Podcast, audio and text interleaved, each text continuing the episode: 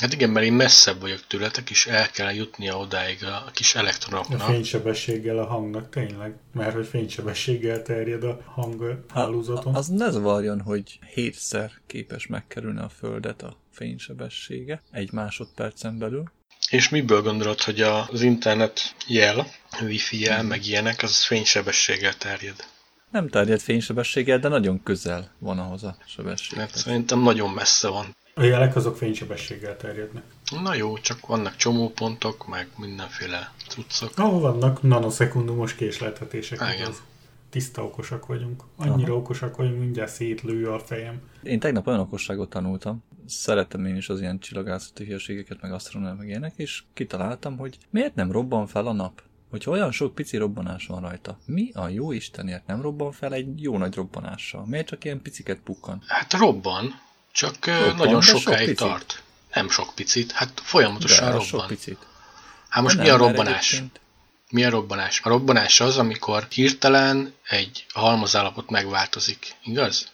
A robbanás az egy olyan folyamat, amikor az anyag hirtelen tágulni kezd, Igen. gázok és hasonló dolgok leadása Igen. jelenlétében. Na mindegy. Az a lényeg egyébként, hogy ha jól vettem ki, tehát nincs is robbanás a napon, hanem ez az egész ki hogy hívja. Mert ugye ahhoz oxigén is kéne. Már pedig a nap az többnyire héliumból tevődik össze, ugye? Meg hidrogén, Ilyen, főleg hidrogén. A lényege az, hogy a hidrogén alakul igazad át. van, hidrogénből, bocsánat, hidrogénből, igen. Mhm. És a, a napnak a gravitációja gyakorol nyomást a hidrogénre, meg a héliumra, és ezek úgy felhevülnek, hogy néha elpukkannak. Elpukkannak. Ez nagyon tudományos volt. Nem is robbanás, várjál, nem úgy robbanak el, mert ugye oxigén nincs, tehát felrobban igazán nem tudnak, hanem fúzió keletkezik, ilyen fúziós robbanások, vagy micsodák. Ja, fúzionál gyakorlatilag a hélium. Aha. Vagyis a hidrogén héliummá Igen, a hidrogén héliummá, és utána a kettőnek a keverékéből, a hidrogénből és a héliumból lesz az összes többi elem. Olyan, mint kalcium. Energizer, Geyser, igen. Duracell. Aha. Ne, az nyusziból van. A Duracell. Igen. És az húsvétkor keletkezik. De azt megtudtuk, hogy a észak-koreaiak voltak a napon. Igen. Igen. Egy nap alatt felszálltak, elmentek a napra, vettek a napfoltból mintát, és visszajöttek. És mondom, hoztak magukkal napfoltból mintát. Az És este szálltak le, hogy ne égjenek szét. Este, hogy ne égjenek szét, aha. Uh-huh. Tök jó csinálni. Milyen okosak? Miért nem találtuk ezt még ki? Ugye? És állítólag ezt tudományos lap megjelentette Észak-Koreában. Most viccelsz. Nem. És ezt Ez el is hitték az emberek.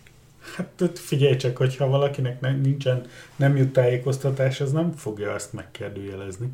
Hát mondjuk ez így volt már régen is. Volt valami hír, hogy 20 ezer dollárt költött a csávó, hogy bebizonyítsa, hogy a Föld lapos, ugye ez a Flat Earth teoritnak a, a lapos Föld elmélet híve. Uh-huh. 20 ezer dollárt fizetett ki a kísérlet, kikísérletezze, hogy tényleg lapos a Föld. Ez mikor volt? Ez most egy pár hete. Aztán sajnos nem jött össze, úgyhogy elkitopta az egész kísérletet, mert nem bizonyította, hogy lapos, tehát hülyeség. Hát de hülye, hát ezt, ha megkérdez, megmondom neki már most, mire elköltötte volna a pénzt. Adta volna inkább neked, mi? Ja, Annyira te megmondtad volna neki, hogy hát Simán. nem lapos. ostor vagy barátom, hát nem lapos a föld, hogy lenne lapos banán alakú. Szerintetek ezek tényleg hisznek benne, hogy lapos a Föld, és ennyire idióták, vagy hoaxot csinálnak belőle, tehát ezt a média felhajtást? De egyébként István, a te tudásod is csak lexikális, csak azt tudod, amit tanultál az iskolában, és hallottál, igaz? Hát meg ahogy ültem a repülőn, és lá- amit láttam, igen. Meg voltam hajóval a Jó, Fekete-tengeren. rendben, igen, de a repülőn látod, hogy most az valóban lapos, vagy csak a körnek a izé szép elemét látod? Az a baj, hogyha hajóval olyan messzire elmegy a parttól, hogy mert nem látod a partot, és azt látod, hogy a, az felbukkan a... Jó, a, igen, én értem, hogy távolból. jó, rendben. Akkor azt mondom, hogy hm, vélhetőleg azért működik így, mert, mert ez gömbölyű. Jó, de most arra akarok kiukadni, hogy csak olyan dolgokat tudunk, amit tanítottak nekünk is mások. Igazán a saját szemünkkel nem láttuk.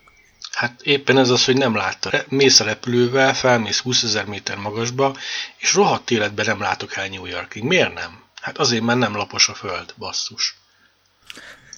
Hát, Csodálatos. Fantasztikus hol tart már a tudomány. ja. Csak az a baj, hogy a repülővel nem mész fel 20 ezer méter magasra. Akkor 10. 10 ezerig. Kb. vagy még annyi sem. Na jó, de Tudjuk, onnan milyen. elvileg már lehetne látni. Halapos lenne a föld. Nem, mert olyan messze lenne, hogy nem látnád. Akkor sem. Na jó, de látod a horizontot, tudod, hogy hol van. Mhm. Nem a jégfalat látod, ami megakadályozza, hogy lecsoboljon a víz a peremcsobajon. Nem, itt egyébként arról van szó, hogy vannak olyan emberek, akik úgy gondolják, hogy nekik, amit tanítanak, az nem fedi a valóságot, vagy elkezdenek kételkedni benne, ezért elkezdenek gondolkodni azon, hogy mi lehet az, amit ők a saját tudás szintjükön be tudnak fogadni, és kitalálják a dolgokat a magá, maguk kis, kis buborékjában, amit ugye el tudnak fogadni a saját logikájuk szerint. És ebbe annyira elkezdenek hinni, hogy előbb-utóbb meggyőznek más ilyen nagyon buta embereket is, mert ezek a, ezek a magyarázatok, ezek egyszerűek és, és elhihetők, meg, meg igazából nem lehet bizonyítani olyan egyszerű dolgokkal, mint egy vonalzó, ezért hihető. És mindenben kételkednek, ami, amihez kicsit is több tudás kell, mint az ő tudás szintjük, tehát például tagadják a fényelhajlást, a gravitációt, meg ilyeneket, amit nem lehet megmérni egy vonalzóval, amihez olyan tudásszint kell, meg olyan eszközök, ami, amit ők nem értenek. Ezért az nem létezik a számukra. Ennyi. Lapos földhívők tagadják a gravitációt. Nem. Igazad van.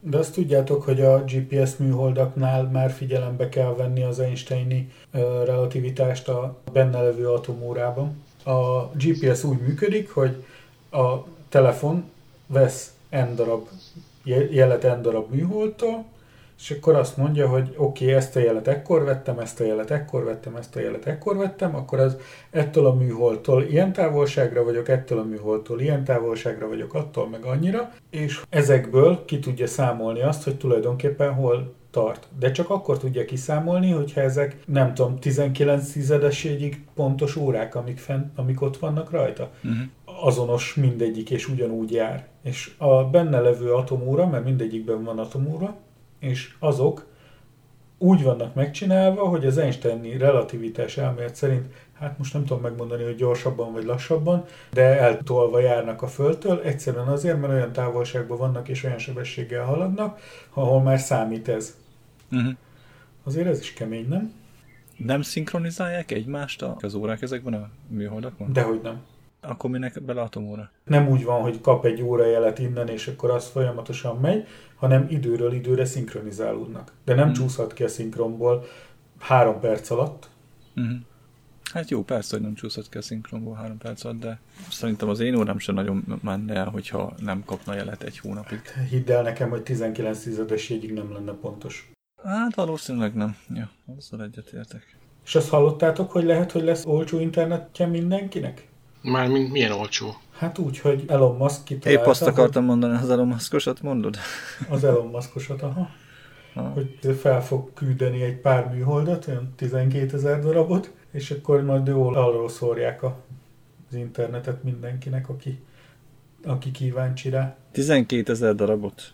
Aha, Minek? mert ilyen alacsony pályán mozgó nagyfogú műholdak úgy fogják befedni az egész földet, hogy mindenütt legyen térerő. És azt tudjátok, hogy Elon Musk az ilyen kis ügyes bajos dolgaival, ami igazán profitálni nem lehet, mint például ez a SpaceX, meg Tesla autók, meg ezek. Már mondjuk abból előbb-utóbb fog profitálni, de most még egyelőre nem. Hogy mennyit veszít másodpercenként? Nem. Körülbelül annyit, amennyit én négy órai munkával megkeresek, ő annyit veszít el másodpercenként. De még mindig megy neki, úgyhogy valamit jó hát csinál. igen, mert 22 milliárdra van felbecsülve az értéke. Azt mondták, hogy ebből az utóbbi két évben elveszített 1,2 milliárdot, úgyhogy még olyan több mint 20 milliárddal mindig játszhat, még van miből ezért gazdálkodni. Szegényke, Nem. olyan sokat veszít. Én is szeretnék olyan gazdag lenni, hogy nek se érezzek egy ekkora veszteséget.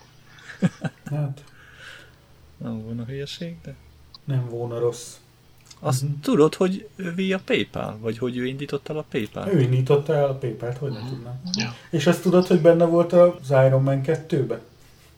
Igen? Nem, azt nem tudtam. Aha, ott köszöntek neki, ott tudod, amikor elmentek az autóversenyre. Ja, tényleg, Igen? igen. Aha. És akkor mondták Pepper Pot. Jó napot, Mr. Musk. Tony Stark ment. Szevasz, hello, hogy vagy? Azt ott volt benne, rendesen, de rendesen az ember volt benne, tehát nem Aha. valami színész játszotta, hanem Ott volt az Elon Musk.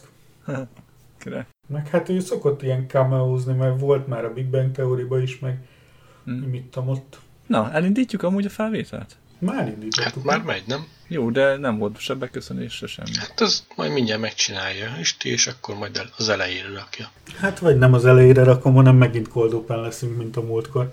Hát Micsoda? igen, lehet. Cold open, tudod, ez a filmekben is úgy szokott lenni, hogy Ja, elindul aha. a film, megy a felvétel, snittek megvannak, leülnek valakit, megtalálják a gyilkost, és akkor És utána, akkor jön utána, a. CSI logó. Szeretettel köszöntjük borzalmasan kedves hallgatóinkat a Hídnyugatra Podcast hatodik epizódjában. Ezen a felvételen itt vannak szokásos társaim, Gyuri Sziasztok!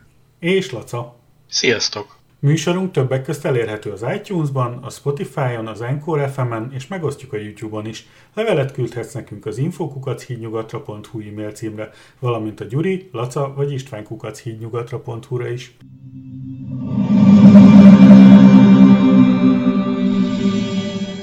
De azt tudjátok, hogy aki minket hallgat, az egy nagyon-nagyon rettenetesen exkluzív klub tagja? Ha úgy érted azért, mert nagyon kevesen vannak? Hát sajnos nagyon kevesen hallgatnak minket, de szerintem még mindig van létező hallgatónk, úgyhogy Nem baj. Én még visszakötnék ez a világegyetem és kamuvilágegyetem hívőknek a sorához. Tudjátok-e, hogy ki az a Kisfaludi György? Lényege az, hogy ez az úriember, ez kitalálta, hogy mostani fizikusok, meg a tudomány mai állása az teljesen tévúton jár, és igazából a világegyetem keletkezése, meg működése az teljesen máshogy működik, mint ahogy a, a fizikusok azt gondolják, tehát ilyen több idősíkon, meg időpörgettyű elveken megy, meg minden, és a fickó még egy kis gravitáció mérőt is összerakott a laborjába, vagy sátrába, vagy nem tudom hol, ami simán kiváltja azokat a nagy gravitációs szerzorokat, amik fél Amerikát beborítják, és úgy mérik vele a, a galaxis eh, gravitációs torzulásait, szóval a srác eléggé, eléggé keményen beleáll ebbe a, a mai fizikába, hogy úgy mondjam. Ötvös, ló, ötvös Lóránt, ő, ő volt azt hiszem az ötvös ingának ugye a feltalálója, ami bebizonyított, hogy létezik a gravitációt, és a Föld forgását is bizonyította azt hiszem ezzel hogy a Föld nem csak maga felé, a középpontja felé húzza a tömeget, hanem a forgás miatt egy kicsit ilyen torzított pályán is. Végül is mi magyarok nagyon jók vagyunk ebbe. Megcáfoljuk a gravitációs elméleteket. De egyébként azért azt elárulom, hogy a, a Kisfaludi György olyan messzire ment ezzel a teóriájával, hogy egy valódi egyházat alapított a dologra, az univerzum egyháza, ő vezeti, és gyakorlatilag nyilván azért egyház, mert olyan hihetetlen teóriák vannak e mögött, amit szakmailag nem lehet alátámasztani. Meg ő ezt mondjuk el is mondják, hogy a tudomány mai állása szerint nyilván ezt nem lehet alátámasztani. Ő elméleteit, Egyébként nagy hülyeségeket mond? Szerintem borzalmasan nagy baromságokat. A gravitációs torzulásokba belekavarja a Doppler effektust, meg ilyen elképesztő hülyeségeket. De ez honnan jön neki? Nem tudom, szerintem ezt így kitalálta, és onnantól kezdve elkezdte terjeszteni ezt az agyament teóriát, egyre inkább belekavarodik ebbe az e, időfizikába, és így terjed, mint valami, mint amikor kínhagyod a, a tésztát a levegőn, és csak bugyog szét, és megy szét az egész. Tehát én nem tudom. És nagyon sokan vannak, akik hisznek ebbe. Szerintem Youtube-on keressetek rá, hallgassátok meg, fogjátok a fejeteket, vagy nem tudom, nem tudom. Akinek van egy kis előképzettsége, vagy fizikai tanulmánya, nem kell sok, elég egy középiskola, az, az már látja, hogy, hogy mekkora borzalom. Tehát egy, egy nem tudom, a kvantummechanikát eh, is beleveszi ezbe, ezekbe az egész dolgokba, és egy olyan kifordított elméletet tár el az emberek elé, hogy, hogy ez szörnyű. Kvantummechanikát miért veszik be, amikor azok az emberek, akikkel ezzel foglalkoznak, még azok se igazán értik, hogy hogy működik? Hát ez az. Nem tudom. Mindegy, azért említettem meg, mert, mert ilyen is van. Kicsit olyan ez, mint a lapos földhívők, meg a magyar lapos földhívők. Szóval a magyar lapos földhívők kevesen vannak, mert azért a magyar szeret gondolkodni. És a kisfaludi meg pont az az ember, aki megpróbál tudományos hátteret adni a hülyeségnek, és, és ezzel nagyon sok embert be tud rántani. Hogy hívják azt a stand-up komédiást? Mm, melyik? Nem jut eszembe a neve. Vannak egy páran. Vannak, igen, mindegy. Ő mondott, ő tartott egy előadást erről a világ vége effektről. Sokan ember van, hogy a világ vége miatt elkezd ilyen kis bunkereket építeni. És akkor rögtön ott jön az első logikus kérdés, hogy világ vége. Minek építed a bunkert? Hát világ, vége a világnak. Nincs, nincs bunker, nincs állat, nincs levegő, nincs kaja, vége a világnak, kész. De tök jó dolog, hogyha építesz egy bunkert, akkor mit tudom én, minél nagyobb bunkert, meg jobb bunkert építesz, annál inkább 20-30-50 évvel is túlélheted a világ A, a világ végét. Hát igen. Az jó. Hát, Mint a 100-be, a, a túlélők, vagy nem tudom, hogy fordították magyarul, a visszatérők. Elvileg onnan kezdődött, hogy a, a Földön elpukkan egy pár atombomba, és akkor az űrállomások összeállnak, és aztán lesz belőlük egy hatalmas nagy űrbázis, és ott az elkezd túlnépesedni, és hogy kiderítsék, hogy a Föld lakható-e, száz darab fiatalt, aki bűnöző tulajdonképpen, azt leküldenek a Földre, hogy hát igazából nem azért küldik le őket, hogy kiderítsék, hogy földlakható-e. hát azért, hogy ne- nem akarják inkább kidobni őket csak úgy. Ja, hanem- választhatnak, hogy vagy kihajintják őket a légsilipen, vagy le, lemennek és szerencsét próbálnak a radioaktív földön. Ennek mi a címe? The Hundred. The Hundred. Mhm. Igen, mert nem tudok róla. Akkor van belőle egy pár évad, Ja, hogy ez sorozat, akkor azért nem tudok róla. Ja, ez is sorozat, igen, igen. van belőle négy vagy öt évad. Nem rossz, most megy a hatodik évad egyébként. Most van éppen on air. Young adult, tudod, ez a fiatal felnőtt, 16-7 éves fiatalok, csak néha túltolják. Néha, így folyamatosan. Nem akarom spoilerezni a hatodik évadot, de az már nem a Földön játszódik. Hát igen, hát tudom én. Tehát Hatházinak hívják, akiről beszéltem. hatházi egy magyar? Aha, Hatházi László. Hát na jó, de stand azért ez nem magyar műfaj, vagy nem csak. Már a neve is gyanús, hogy stand-up comedy, vagy az nem biztos, hogy Magyarországról indult. De ha már filmekről beszélünk, nem beszélünk inkább először a Rushról. Beszéljünk a Rushról. Ugye azt elvileg mind a hárman láttuk. A James Hunt meg Nicky Lauda. Hát én nagyon régen láttam, és nem néztem most meg újra, mert nem volt rá időm. Én láttam mostanában, egy pár nappal ezelőtt megnéztem megint. Mondtad, hogy megnézed, mondom, én is megnézem. De tényleg jó volt még mindig. Voltak Forma 1-es filmek, volt belőle 5-6, ilyen régen, de ezek még ilyen 50-es, 60-as évekbeli beli filmek voltak. Aztán a legutolsó, a 2001-es Driven felpörgetve című volt, ami ugye Sylvester Stallone volt a főszereplő. Hát, De az nem létező személyekről szólt. Nem tudom, hogy létező személyekről szólt, de hogy borzalmas volt és felejthető, az, az rettenetes film volt. Nem is csináltak filmet egészen 2013-ig, amikor megcsinálták ezt a Rush. Arthur Sennának az életrajzát mikor csinálták? Én még nem láttam, mert az egy istentelen hosszú film. Csak bele-bele néztem már, meg kéne nézni. 2010-es a Senna Én film. mondom, hogy tudtam, hogy nem olyan régi. De az egy dokumentumfilm. Hogy tetszette neked? Mit, mit tetszett? Nekem hogy ne tetszett volna, én Forma 1 rajongó vagyok, az ilyen filmeket szeretem. Laca, te? Neked milyen volt a... Hát annak idején én is rajongtam a Forma 1 úgyhogy megnéztem. Annyira azért nem dobtam magam hanyat tőle. Eléggé dokumentarista, meg ilyen naturalista jelenetek voltak benne. Persze voltak benne ilyen nagyon epik jelenetek, amiért az ember megszerette a Forma 1-et, de mondom, bennem nem hagyott nyomot igazából. Ami nekem tetszett a filmben, nem tudom, mennyi volt valós belőle, vagy mennyi volt hozzáadva magához a filmhez, de Niki Laudának a szakmai tudása meg érdeklődése hihetetlen lehetett. Ahogy érezte egy autón, csak abból, hogy benne ült, hogy mi baja, mi, hogy működik, mi, hogy ketyeg benne. Állítólag mindenki azt mondta, hogy rettenetesen jó tesztpilóta volt, tehát hogy tényleg az volt, hogy megmondta, hogy mi baja az autónak, meg tényleg ezt számszerűsíteni tudta, meg be tudta úgy állítani a dolgokat, hogy Uh-huh. az valami hihetetlen. Szennáról is mondtak ilyet, mert Niki Laudában úgy vettem észre, hogy neki ez ilyen, mintha ösztönös lett volna. Nem tanulta, hanem ösztönös lett volna. Mhm. Senna azért volt nagy, mert ő meg ott volt folyamatosan. Ő, ő mindig ott volt a mérnökökkel, a fejlesztőkkel, folyamatosan a, a teszteltek, ugye az, a, tesztelték az autókat és a többi ilyenek. Ő, ő emiatt lett nagy, ő az azért volt akkor a rutinja, mert hát majdnem 24 hétben ott volt, ugye. Hát szerintem Niki Leuda is benne volt nagyon ezekben a dolgokban. Tehát azért ő is nagyon sokat vezetett, ő is nagyon sokat foglalkozott az autókkal. Tehát azért tesztpilótaként kezdte ő is, meg nagyon sokat nyomott, úgyhogy biztos, hogy eh, neki is nagyon magas szakmai színvonalon nyomta ezt. Azt nem mondanám, hogy szerintem az, az a filmbe volt túl hype hogy, hogy neki ez ösztönös tudás lett volna. Szerintem most csak egy ilyen lehet, filmes lehet. Azért mondom, hogy hozzá is tettem, hogy nem tudom, hogy én is, hogy ez, ez, ez a filmben adták hozzá, vagy az a valóságban is így volt, nem tudom.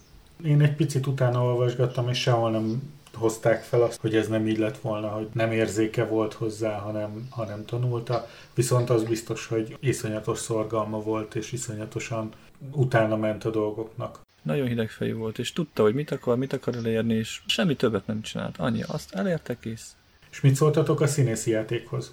Aki Nicky Laudát alakította, nekem tetszett nagyon az a csávó, az a színész. És a James Huntot alakító Hemsworth? Végül is ő is jó volt. Annyira nem ugrott ki, mint, mint aki Nicky Laudát alakította. De egyébként lehet, hogy azért, mert tényleg azt alakította, aki James Hunt a valóságban is volt, tehát egy ilyen lazábban vette az életet, nem igazán volt úgy oda mindenért. Nagy kanála lett az életet. Nem tudom, nekem annyira, én jobb szeretem, hogyha valaki tudja, hogy mit akar, és azért harcol, azért küzd.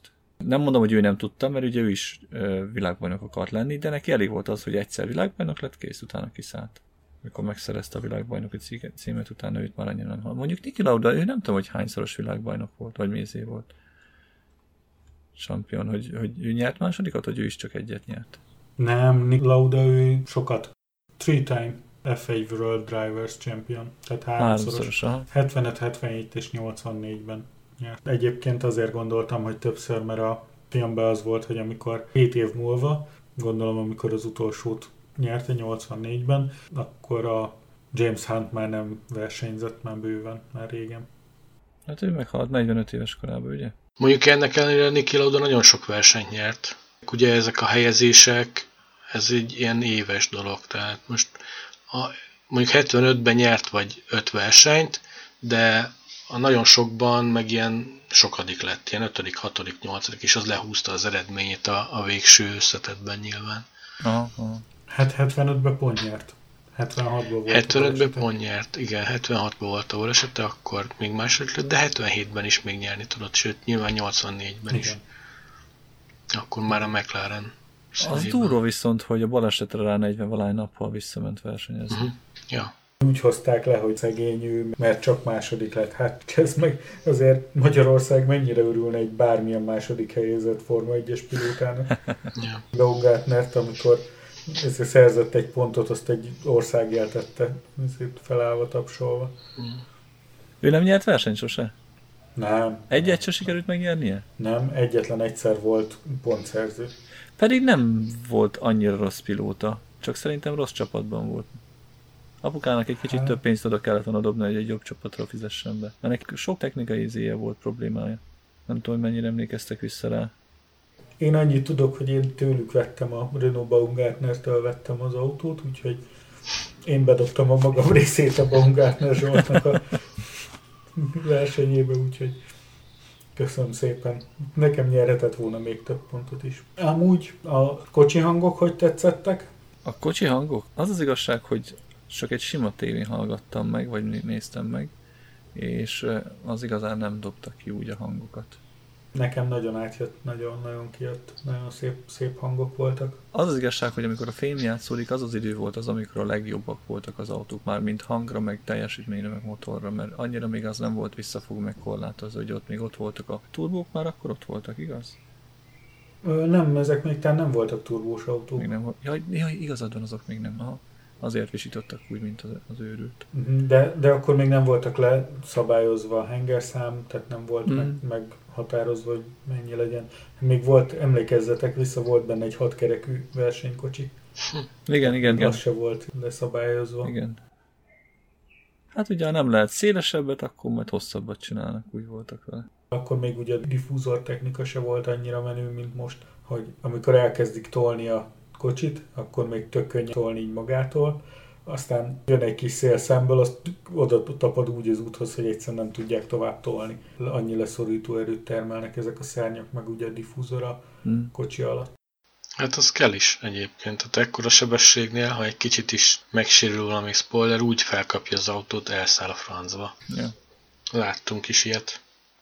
Le Mans 24-en mm. volt, amikor két Mercedes által gyártott szuper sportkocsi, szerűség, amit direkt a Le Mans 24-re gyártották. Ezt az egyik bukkanón alá kapott a szél, amikor már egy bizonyos szögállás felett van, nem leszorító erőt termel, hanem felhajtó erőt. Azt, azt, azt mondom, amikor a két Mercedes felszállt? És csinálta egy hát, pörgést konkrétan, a levegőben? Konkrétan ki, kirepültek a pályáról, az de Forma úgy, volt. Mint, nem, nem, a, ez, ez Forma 1 volt. Ez Forma 1 volt. Forma 1-es autó volt benne, ha jól tudom. Eszküsöm az egyélő Istvánra, hogy, hogy nem. Az, amikor tervezési hiba miatt mind a két Mercedes csinálta egy 360 fokos pörgést a levegőben és kiszállt a pályáról, nem? Amikor felszállt a két Merci. Én nem tudom, hogy nem szólok hozzá. Ezt ti tudjátok. Hát az életemet nem tenném rá, de én úgy tudom, hogy ez Forma 1-ben volt. De lehet, hogy Istinek van igaza. Le van lesz. Aha, Le van volt. Az, az volt? Az Jó van. Youtube-on így van fel, Le Mans Flying Cars. Azt láttátok, ami most történt egy pár hónappal ezelőtt, egy 17 éves, még nem Form 1-es pilóta volt, a, azt hiszem egy német, német lány. Nem látni az egészet, hogy mi hogy történt, de az is úgy néz ki, mintha az autója felszállt volna, de istentelen sebességgel is belecsapódott az egyik pódiumba. És szerencsére nem lett semmi baja. Hát semmi baj, azt nem mondom, nem lett semmi baj, hogy túlélte a becsapódást. Nem hallottatok róla, nem láttátok? Nem, de akkor nem megúszta. Ez mostanában volt, és úgy felszállt olyan magasra, szerencsére, de nem orral ment bele, hanem te háttal, vagy egy kicsit oldal háttal, vagy így. Lehet, hogy ha orral megy bele, akkor eltört volna a nyaka. Így mm. meg ugye hátul felfogja az ütőtést. Akkor Laca, neked nem annyira tetszett? Azt mondod? Ja, én nekem annyira nem jött be, de mondom, én annyira nem vagyok oda a sportfilmekért. Szerintem aki megnézte a filmet, azért az már tudta, hogy mi lett Laudával, akkor azt tudta, hogy mi lett James Hunt-tal, vagy hogyha még, még a James hunt nem is, de akkor is egy egyszerű Google kereséssel meg lehetett mondani, hogy, hogy mi volt, tehát igazából azzal nem nagyon játszhattak, hogy mi volt a, a sztori, hanem ilyen karakterdrámát kellett belevinni, és szerintem azt jól csinálták. Szerintem még az is élvezhette, aki mondjuk az ilyen karakterdrámát szereti, de mondjuk az autós filmekért nincs annyira oda, elégedetten távozhatott a moziból. Persze, hát végülis nem azt mondom, hogy nem volt rossz, mert végignéztem, és nem volt az az érzésem, hogy ja, most már beletekerek, meg el, most már vége, nem akarom nézni. Tehát jó volt, nem fogom újra nézni. Pedig nekem nagyon tetszett a képi világai, olyan volt, mint amikor régi filmeket nézel, tudod, ilyen régi uh-huh. dokumentumfilmet valami. Ja, pont azért nem tetszett egyébként, tehát ez a, ez a dokumentumfilmes stílus, ez a régi filmes dolgok, ezek nekem, nekem ez nem szórakozás, de... Nekem a filmvilága is nagyon tetszett, a retro képi világ, Szerintem a zenéje az nagyon frankó volt. Az jó volt, na, az nekem is tetszett, ja. Tényleg úgy jött át, hogy nem hú, ez dominál, meg nem az volt, hogy nem hallasz semmit, hanem tényleg úgy illett a zenéhez, meg fokozta az élményt. Elégedett voltam tőle. Egy dolog, ami nagyon nem tetszett, ami tényleg kicsit sérelmeztem, elsőre, amikor bement Niki Lauda, ugye megégett meg minden, aztán nézem a másodszor, azt még megint összetöri magát. Hát nem tanul ez ebből? Kitört össze megint magát? Hát Lauda. Még egyszer összetörte magát? Persze, láttam először a filmet, akkor is összetörte magát, hát, és jó, hogy akkor nem igaz, de másodszor. Még egyszer, jó. Uh-huh. Azt még akkor is. Én a helyében nem mentem volna vissza még egyszer. Amúgy te angolul nézted, Gyuri, vagy? Én angolul néztem, én jobb szeretem angolul nézni a filmeket az utóbbi időben, mert nem mondom, hogy a magyar szinkronok nem jók, mert nagyon jók magyar szinkronok egyébként, de azt szeretem hallani az eredeti színészek hangját. És te, Laca, te hogy nézed a filmeket? Meg a... Hát ezt én magyarul néztem, meg általában én a filmeket magyarul szeretem nézni. A mozifilmeket főleg, mert eh, amikor elmegyek moziba, akkor szórakozás miatt ülök be. Mm. Ugyanakkor sorozatoknál nagyon sok sorozatot nézek, és azokat, azokat eredeti hanggal nézem. Esetleg a feliratot, ha szerzek hozzá, azt is inkább az angol feliratot preferálom, mert egyrészt a magyar fordítások szörnyűek néha, másrészt a magyar szinkronok is szörnyűek néha. Mai filmeknél is találkoztam olyan szinkronnal, hogy teljesen romba döntötte az egész film élményét. Ez tök érdekes. Mondjuk én, hogyha moziba megyek, itt kénytelen vagyok angolul megnézni. Nagyon ritkán látok premier filmet magyarul, de ha viszont a sorozatot nézek, akkor én nekem ez is benne van, hogy én háttérzajnak szoktam betenni. Tehát én nagyon ritkán nézek úgy sorozatot, hogy hű, most leülök, és akkor semmi más nem csinálok, csak sorozatot nézek, hanem valamit csinálok mellette. Mondjuk a másodlagos monitoron nézem a filmet, vagy tudom én, elalvás előtt megnézek egy sorozat epizódot, vagy valamit, akkor viszont azt szeretem magyarul hallani, mert egész nap ugye angolul folyik a tárgyalás körülöttem minden este, meg nem tudok magyarul szólni senkihez, meg kénytelen vagyok csak angolul beszélni, ezért sokkal jobban esik. Mondjuk én kétféle módon szoktam sorozatot nézni. Vannak a régi epikus sorozatok, amiket többnyire szinkronizáltan nézek, és azt tényleg ilyen háttérnek én is. Mellettem itt talán én programozok, vagy valamit csinálok, és mellettem egy háttérben a, a film, magyar szinkronnal, meg vannak az új futó sorozatok, amiket ugye részenként a legutolsókat letöltöm, mert ugye itthon mondjuk nem adják, vagy két hónap múlva adják, vagy három-hat hónap múlva adják azt a részt, és nem várok rá, hanem letöltöm egy, egy tévés torrentről, és akkor megnézem. Azokat kifejezetten angolul szeretem nézni. De igen, vannak olyan sorozataim nekem is, amik le vannak töltve, szinkronizáltan, és azokat végig szoktam nézni. Sőt, újra és újra nézem őket. Ilyenek a, a, az SG-1, a Star Trek sorozatok, azokat szoktam végignézni, mindegyiket. A Star Trek-et is végignézed a, rendesen a... Az Original Series-től, ha kronológikus akarok lenni, akkor Enterprise volt a legutolsó, amit adtak le. És mit szólsz az Orville-hoz?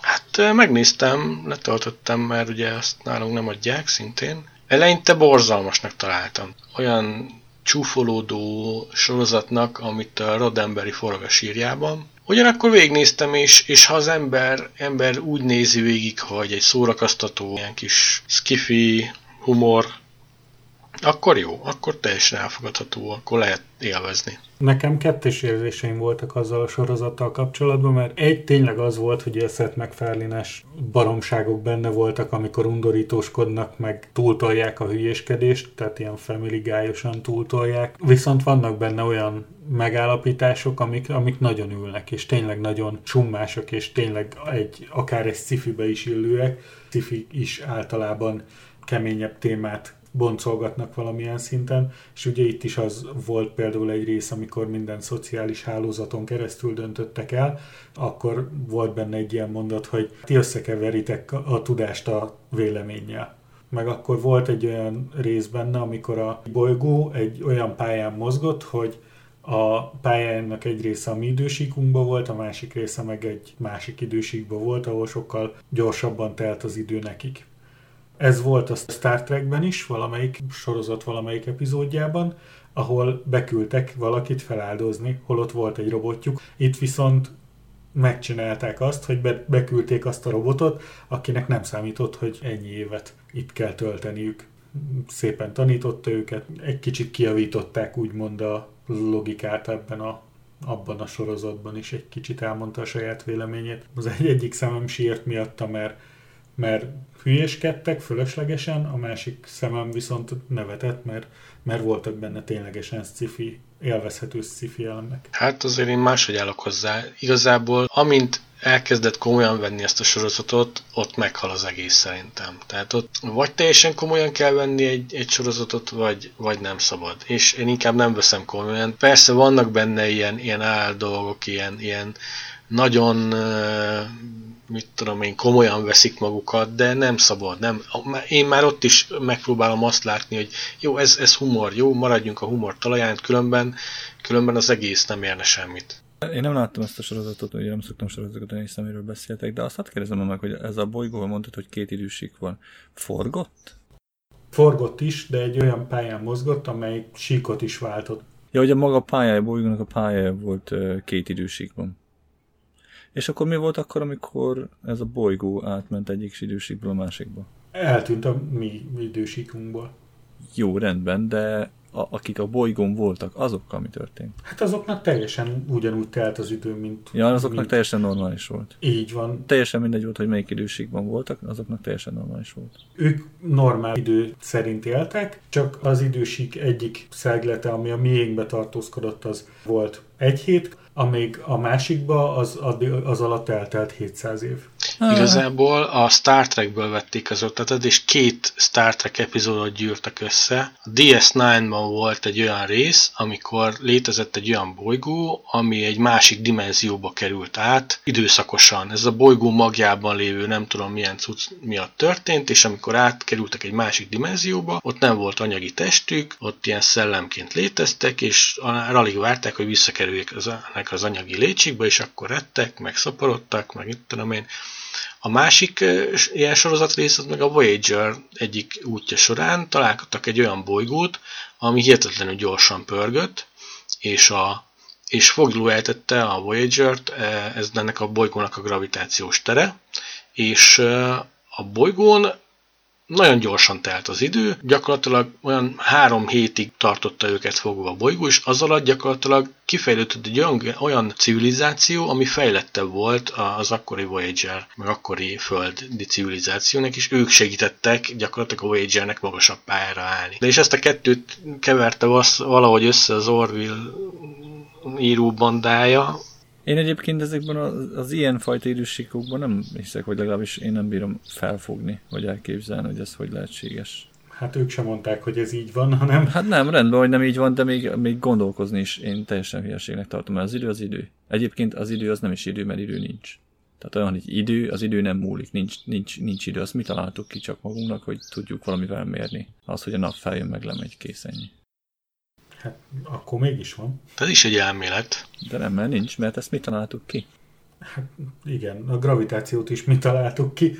Hát ez mert az. Csak, csak hogy van. A gravitáció az van, azt nem mi találtuk ki. A nevét azt lehet, hogy mi találtuk ki, de a tömegvonzás az van. Hát de ugyanígy az időt sem mi találtuk ki, de meg az is van. Se. Tehát létezik. De, de várjál, az idő lehet, hogy nem idő, hanem csak megtett távolság. Idő nélkül. Ha belegondolsz valami, valami régen felrobbant, és az azóta tágul. Na várjál, a Star Trek DS9-ban van egy olyan alaptézis, hogy ott találkoztak egy olyan civilizációval, mondjuk így, akit egy bolygón profétákként tisztelnek, és ezek a lények gyakorlatilag időn kívül léteznek. Kurva nehéz megérteni, a lényege az, hogy gyakorlatilag számukra az idő nem lineáris. Szerintem valami olyasmiről az, hogy ők az idő minden egyes pontjában ugyanazt érzik, és a főszereplőnek valahogy el kellett magyaráznia ezek lényeknek, hogy mi az, hogy lineáris idő. Mit jelent az, hogy ami elmúlt, az, az ő számára soha többet nem jön el, az, azt már maga mögött hagyta, és ami lesz, azt még nem élte meg. És ezek a lények olyanok voltak, hogy ők ott voltak egyszerre mindenhol? Igen, ők, ők ismerték a teljes időskát, tehát ők, ők mindig is léteztek, vagy nem tudom, tehát... Ez megint olyan dolog, ami, amit nehéz. Persze nehéz megérteni, de igazából nehéz felfogni a hat dimenziót, vagy az öt dimenziót is, vagy a négyet is akár. Elvastátok az Edwin A. Abbott-nak a Síkföld című könyvét? Nem, nem. Ez arról szól, hogy vannak síkidomok, az egész világuk kétdimenziós, és mindenféle síkidomok vannak. És minél hegyesebb szöge van egy adott lénynek, annál ostobább. És a nők a legostobábbak, mert ők csak egy vonalak, aminek ugye csak egy kiterjedése van, tehát egy, egy hosszúságuk. És ugye ez nagyon veszélyes, mert ugye a vonal az neki tud menni valakinek, és az megsérül. És minél tompább szöge van, annál okosabb, viszont annál kevésbé tud harcolni, mert ugye nincs hegyes szöge, tehát nem tud neki menni úgy hogy valakinek, hogy sérülést okozzon. Mondjuk egy kicsit nagyon soviniszta könyv. Jó, de akkor, hogyha így nézed, a vonalnak van lapos, meg hegyes oldala is. Mi van, hogyha lapos oldalával megynek, akkor, akkor ott van megint az, hogy nem. Úgy nem sért, meg semmi. Amikor találkoznak egy háromdimenziós lényel, az egy gömb. És ők csak annyit látnak, hogy leereszkedik, meg felmegy, hogy kisebb kör lesz, aztán nagyobbá válik, aztán megint kisebb lesz. Nagyon nehe, sokáig tart megérteni, hogy ez a háromdimenziós, ez látja a adott síkidomnak a belsejét is. Anélkül, hogy fel kéne vágnia, hiszen másik dimenzióban van. Végül is ez a konklúziója, hogy nagyon csodálatos vagy te gömb, hogy hogy létezel, de biztos, hogy akkor létezik olyan négydimenziós valamilyen tárgy, aminek minden egyes pontja egy tökéletes gömb. Tehát olyan gömb, ami, aminek van még egy dimenziója, Igen. És akkor ezt sorolhatnánk tovább. És Ugye itt az a probléma, hogy egy kétdimenziós nem fogja fel a háromdimenzióst, a háromdimenziós nem fogja fel a négydimenzióst, mert egyszerűen lehetetlen. Ja, képtelen felfogni nyilván. Mert egyszerűen nem lát abban a síkban, tehát nem tud abban mozogni. Nagyon sok könyv, film foglalkozik ezzel. Legutoljára mi volt ez a... Milyen önálló skifi volt? Igen, egy nagy film volt, amikor elmentek ilyen fekete lyukhoz, véletlenül bementek, és akkor tyű. Interstellar. Az Interstellar. Na, Amik az is 2014-es, tehát nem, nem egy mostani. Jó, de hát utoljára mm-hmm. akkor is az volt az utolsó ja, olyan ja. sci ha, ha nem számítjuk a Geostormot, és azt nem számítjuk. Azóta is születtek már jó skifik. Ha más nem a, a Passengers-t, ha... Igen, de az is erről szólt, hogy tulajdonképpen... Hát mondjuk az is az időről szólt, ez igaz. Nem úgy tekintett az időre, mint egy lineáris dologra, hanem visszatekintett a múltra, és mint egy térbeli valamit látta az időt. De sajnos hát én ember vagyok legalábbis, én úgy gondolom, hogy mivel nem tudok haladni se visszafelé, se gyorsabban előre, mint ahogy a mindenható vagy a számunkra létező fizika megengedi, ezért gondolom azt, hogy igenis nekünk a mi dimenziónkban az idő az ugyanolyan szilárd dolog, ami, mint például a gravitáció, hogy, hogy van, és, és jelen pillanatban nem tudjuk megváltoztatni lehet, hogy egyszer majd lesz olyan fejlettségünk, hogy ugyanúgy, ahogy a gravitációt is le tudjuk győzni valamilyen eszközzel, lehet, hogy majd az időt is meg tudjuk ezt valahogy változtatni, de jelen pillanatban ugyanúgy, mint ahogy a gravitációt, nem tudjuk. Hát nem tudom, én nem nagyon mennék bele abba, hogy az időt azt hogy tudjuk változtatni, meg, meg ebbe a nagyon-nagyon sok film született már abban a témában, hogy időutazás előre-vissza, oda-vissza, hátra, alternatív idősíkok, meg minden. Mindegyiknek van valami teóriája, egyik rosszabb, mint a másik.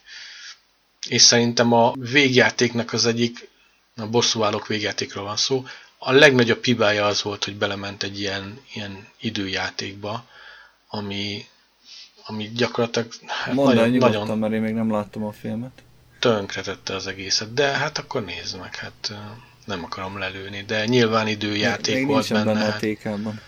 Nincs benne a TK-ban? A francba. Mondjuk ennek ellenére szórakoztató film, csak gyakorlatilag majdnem ugyanaz, mint a, az orville hogy nem szabad komolyan venni. Nem, persze, se, de, de ha belegondolsz, semmilyen filmet nem szabad komolyan venni. Még ha megtörtént esemény dolgoz fel, abban is lehetnek változtatások, módosítások, ugye azért, hogy a, a, a nézőt szórakoztassák, meg élvezetesebbé tegyék a filmet.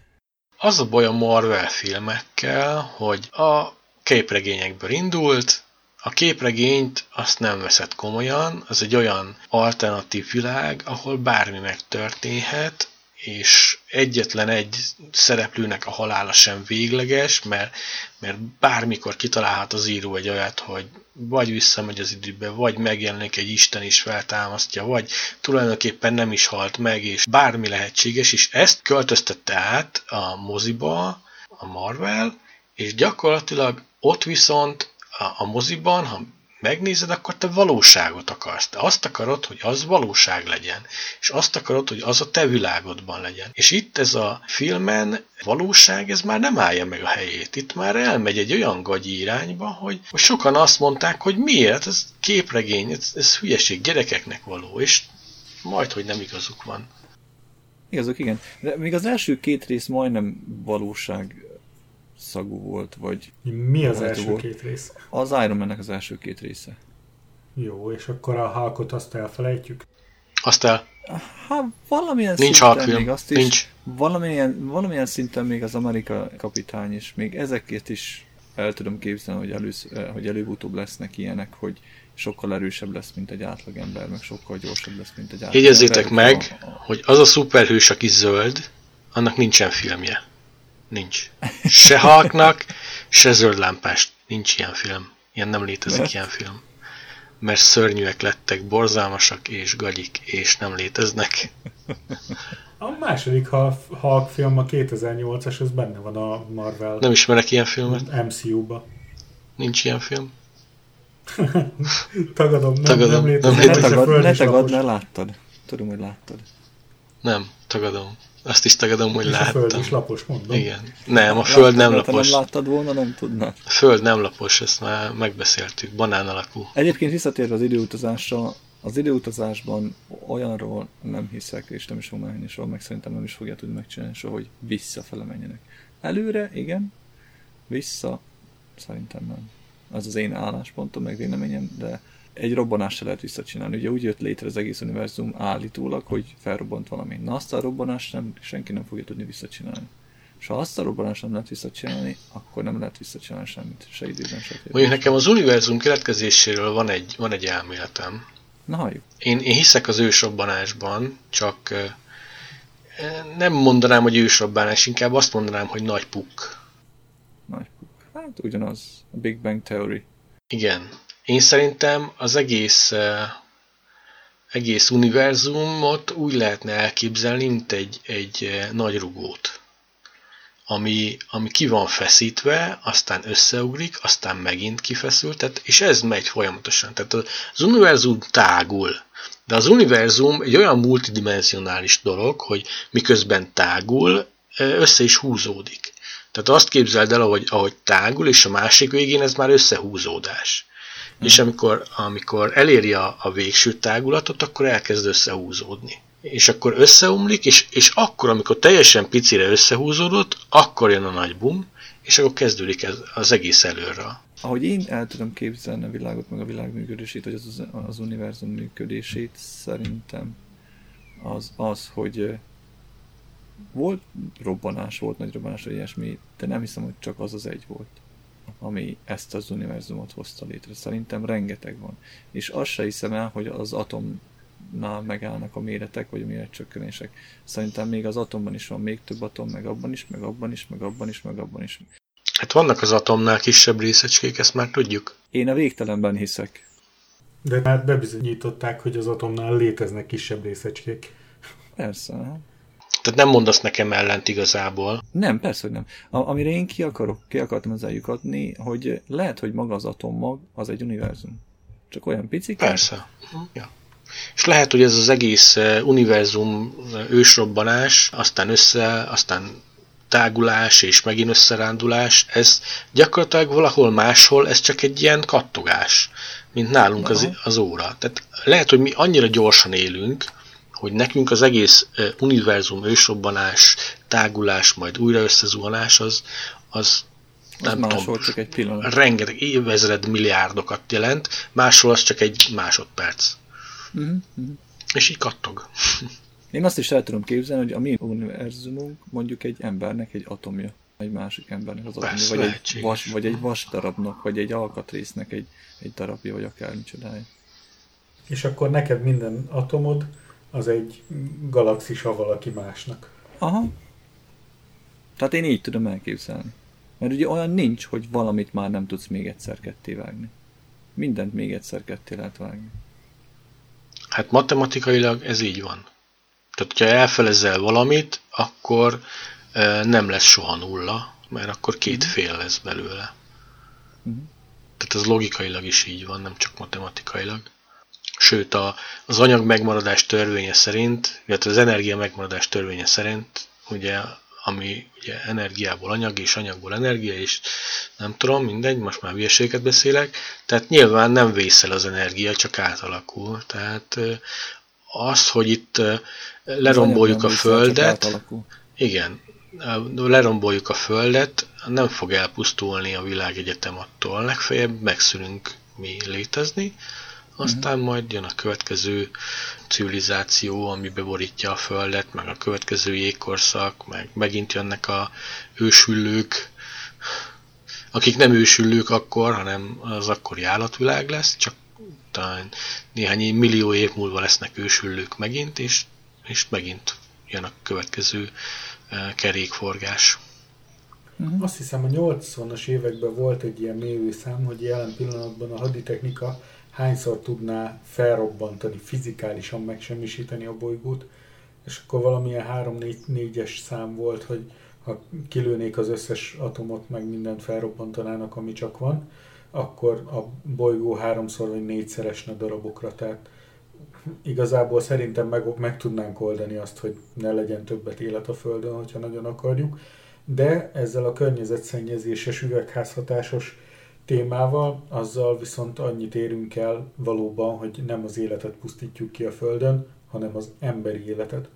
És akkor, hogyha ha az emberi élet kipusztul, akkor is marad, vélhetőleg marad annyi. Ezzel nem értek egyet is, mert ha elérünk egy olyan hőmérsékletet a Földön, akkor előbb-utóbb ki fog pusztulni minden élőlény.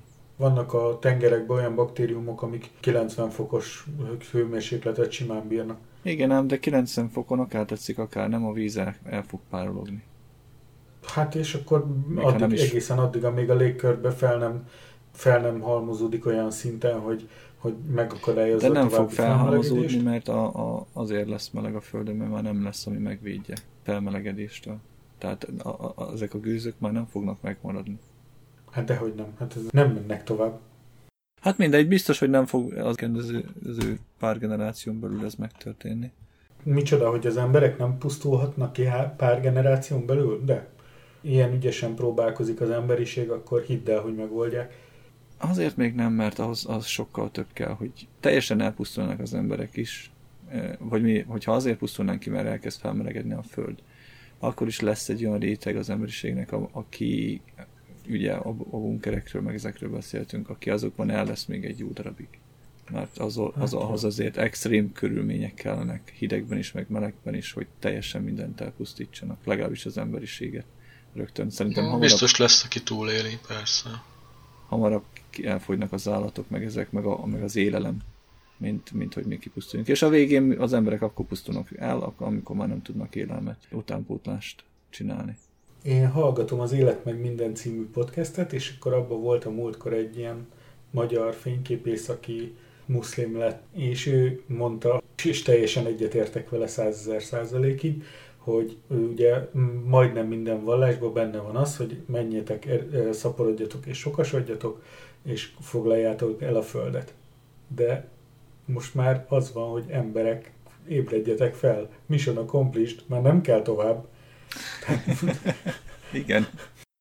7 milliárd ember van a Földön, 8, 9, meg 9, lassan, 9, lassan 9. meg akármennyi, hát nem kell több. Nem, az az igazság, hogy már a 7 is sok volt, meg a, mit is mondtak, hogy valami egy, egy vagy két milliárd ember az, amit a Föld elbír viselni? Nem, nem.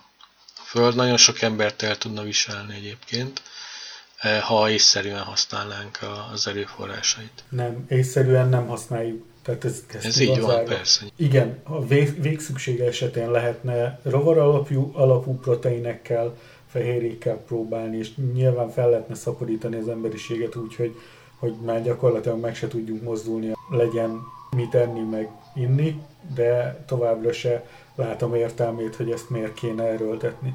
Én nem látom azt, hogy miért katasztrófa az, hogy Magyarország népessége csökken, amikor tudjuk, hogy a világon annyi, annyi gyerek születik, meg annyi van, hogy... Azért katasztrófa az, hogy Magyarország népessége csökken, mert egy kicsi ország vagyunk, mi nem teszünk semmit, vagy mi nem dobunk semmit latba. Ez nem, nem globális szemmel nézve katasztrófa, hanem nemzeti szemmel. Nemzeti szemmel, igen. Nyilván, hogyha most arra gondolsz, hogy a, a globális emberiséget nézed, akkor senkit nem érdekel, hogy valaki amerikai, angol, magyar vagy szlovák, tök mindegy, mindenki úgy ember. Persze, de ha azt nézed, hogy a magyarság, és hogy magyarok vagyunk, és csökken a létszámunk, a nagy, nagy globális emberiségben egyre kevesebben vagyunk, akkor az valahol tragédia tényleg. Hát szerintem nem. Én szerintem mindenki globalizálódjon, amerre akar. Hát nem értünk egyet. Ezt már megbeszéltük az előző adásban is. Na, ismeritek-e azt a könyvet, azt a könyv sorozatot, hogy az időkereke sorozat, Robert Jordan-től? Igen, az utolsó kettő epizód már nem tőle van, de igen. Igen. Ugye ez az időkereke arról szól, hogy az időkereke forog, jönnek, mennek a korok, és mindig visszatérnek a, a rég elfeledett legendák korai.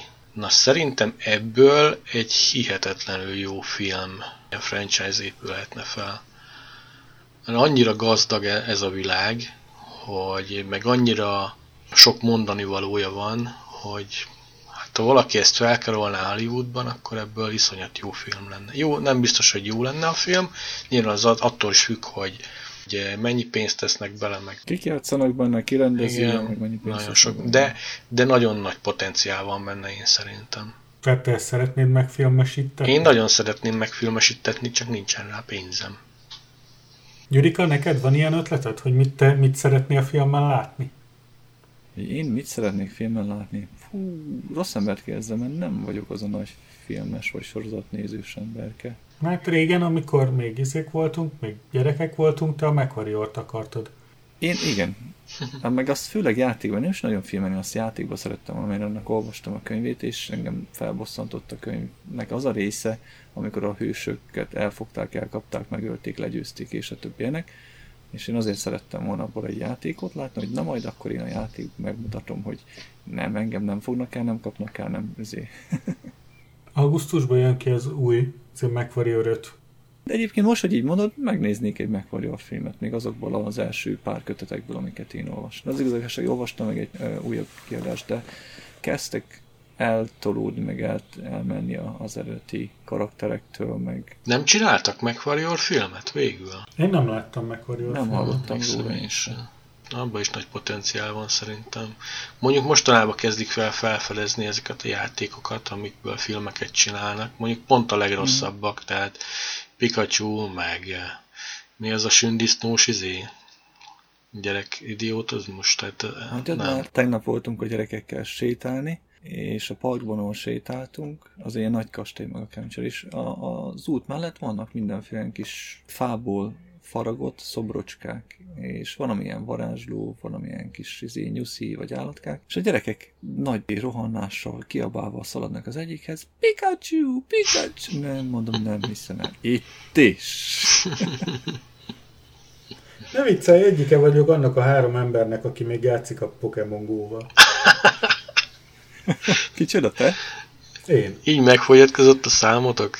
Hát szerintem nincsenek többen. Az durva. Nem, mert az egyik kollégám is játszik még vele. A környékemen akkor játszik, vagy három, mert vannak ilyen gymek, pokéstopok, meg ilyenek, és akkor némékben néha találok benne ilyen lure modulokat, olyan poké gymeket, amiben ha belerakok Pokémont, akkor azt kiütik belőle egy-két napon belül, úgyhogy nagy hype van. Már lassan, így 34. szintű vagyok, lassan elérek a játék feléig. Király. Most egyébként találkoztam egy olyan eh, androidos játékkal, ami szintén ezen a valós világba behelyezem a dolgokat eh, módszeren alapul, nem tudom, hogy hívják ezt, biztos van valami jó szó rá. Úgy hívják, hogy AR, vagyis Augmented Reality. Azaz, igen. Kiterjesztett valóság. És képzeljétek el, a játék amire most ez ráépül, az a Walking Dead. Mész a kis telefonoddal az utcán, és ahogy nézed, ott vannak a zombik, és akkor rájuk kell lőni, meg most egy ilyen játékot reklámoz nekem állandóan az Android, amikor játszok egy kedvenc játékommal, és így beugrik néha egy ilyen reklám. Skodálatos. Hát én nem tudom, lehet, hogy már nagy papa leszek, mire újra elkezdek ilyen játékokkal játszani. Régen szerettem az ilyeneket, de most idő, idő, idő, idő kell hozzá, nincs rá idő. Ó, ez nekem a napi rutinom része. Felkelek. Elkezdesz kattongatni vadul. Elindítom a Pokémon Go-t, megnézem a napi küldetést, megcsinálom. Amikor megyek a kocsival, van egy ilyen kis Pokémon Go pluszom, amivel ki tudok pörgetni minden Pokéstoppot. Igen. Azt mondtad, azt kimostad. Megjavítottad? Azt kimostam, de túlélte. Túlélte? Túlélte, megjavítottam.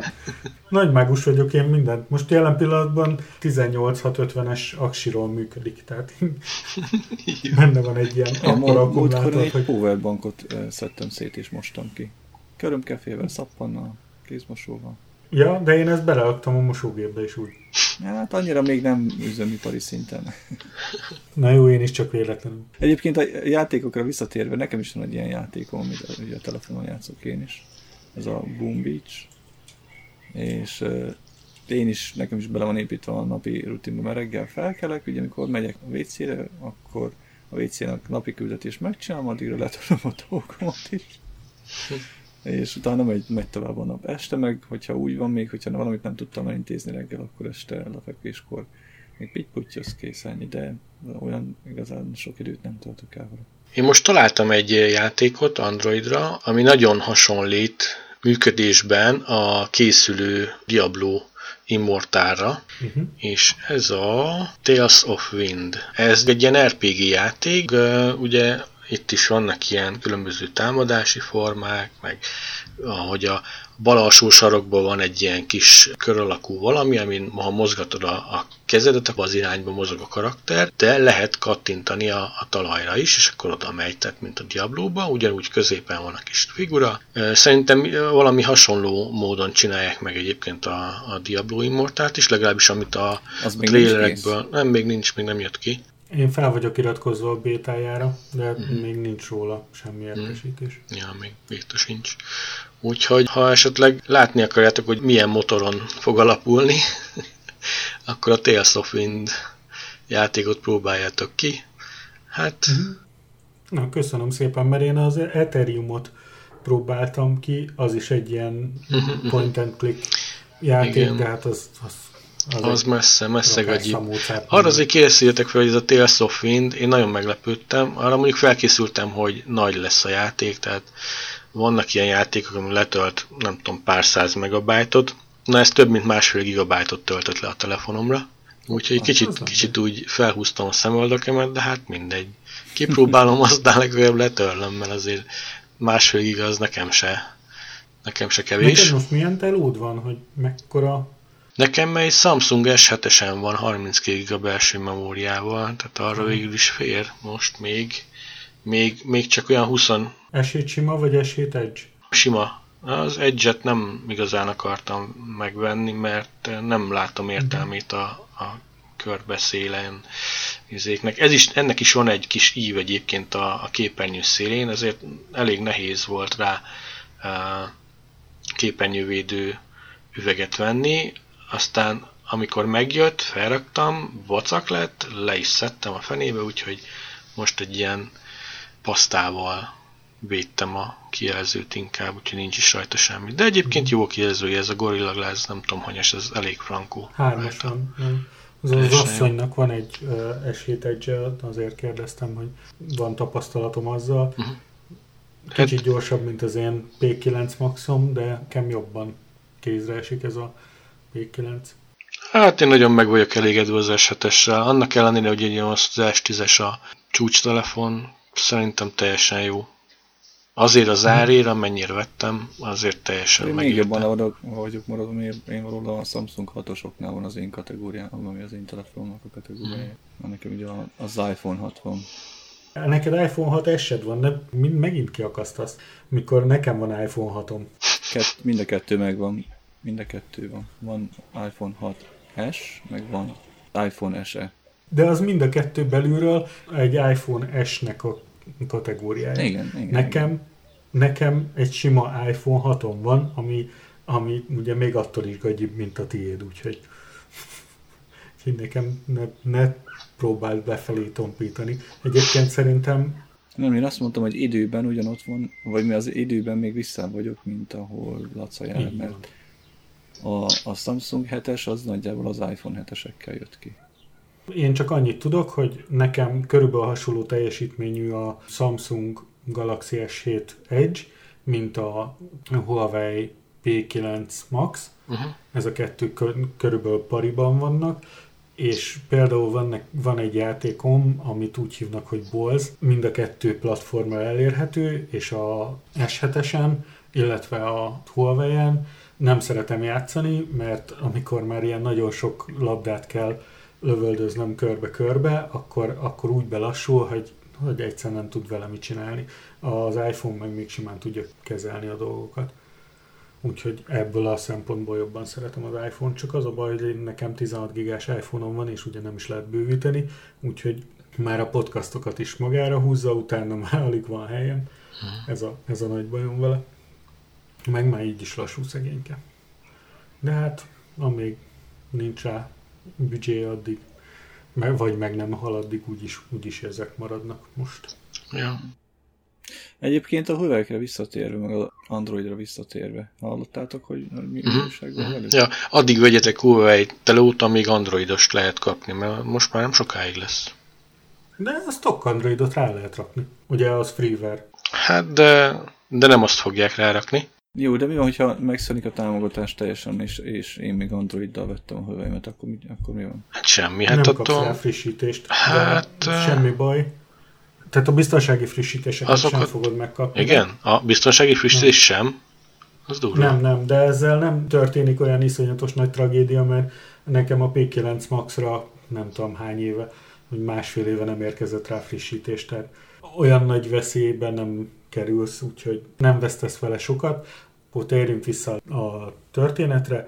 A Huawei akart szállítani Amerikába az 5G-hez nagyon sok mindent, és már döntő szereplő lett volna az Amerikai Egyesült Államokban, ezért Trump bácsi közölte, hogy ő nem szeretne Amerikában egy ilyen Kínának kémkedő céget hagyni, hogy ilyen súlyhoz jusson, ezért megtiltotta az amerikai cégeknek, hogy kereskedjen a huawei -ja. Hát ha pontosak akarunk lenni, akkor legyünk pontosak. Hoztak egy törvényt azzal kapcsolatban, hogy milyen cégek gyárthatnak amerikai intézményekben, meg mindenféle helyeken, kik szállíthatnak be termékeket, illetve az amerikai cégek kiknek szállíthatnak termékeket, meg tárgyakat, eszközöket, és gyakorlatilag ezzel a Huawei ellen készítettek egy törvényt, de szerintem nem arról van szó, hogy a Huawei kémkedései miatt, inkább sokkal inkább a, a Huawei telefonok térnyerése miatt csinálták ezt a,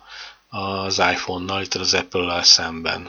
Hát nem csak az Apple-el, hanem na mindegy. Igazából az 5G-s infrastruktúrának az alapjait támadták meg. Arról van szó, hogy a Google erre azt jelentette ki, hogy ő megvonja a jogosultságát a fizetős Android részének a használatát tiltja meg a Huawei számára, ami azt jelenti, hogy nem fogja elérni az App Store-t, a Google Maps-et nem használhatja.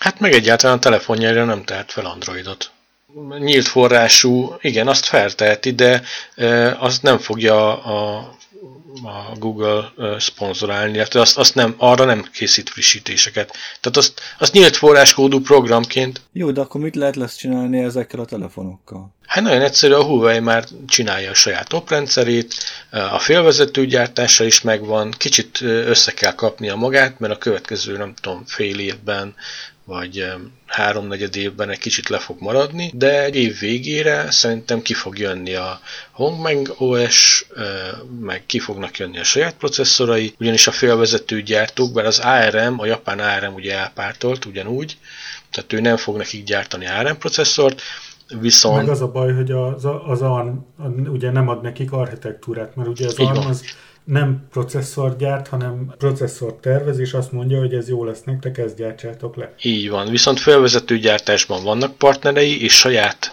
saját készítésű processzora is készen áll már. Tehát az a baj, hogy azzal, hogy, hogy ezt a törvényt meghozták, Trump magára haragítja egész Kínát, amit szeretnének szerintem a, az amerikaiak elkerülni, úgyhogy én hallottam egy olyan kijelentést is, hogy a, az amerikai választmány nem fogja engedni csak azt, hogy csak úgy magára haragítsa egész Ázsiát ezzel Trump, úgyhogy eh, én, én úgy érzem, hogy nincsenek teljesen, teljes messzélességgel mögött a törvény mögött a teljes amerikai törvényhozás. Még arra egy kicsit visszatérünk, hogy az Intel is megvonta uh-huh. Az 5G-s modemek szállítását, tehát ők, ők is azt mondták, hogy nem szállít se processzort, se modemet, se semmit hozzájuk, illetve a Qualcomm, ami szintén processzorokat, mobil chipseteket, illetve modemeket gyárt, ő sem illel tovább, tehát ő sem üzletel több tovább.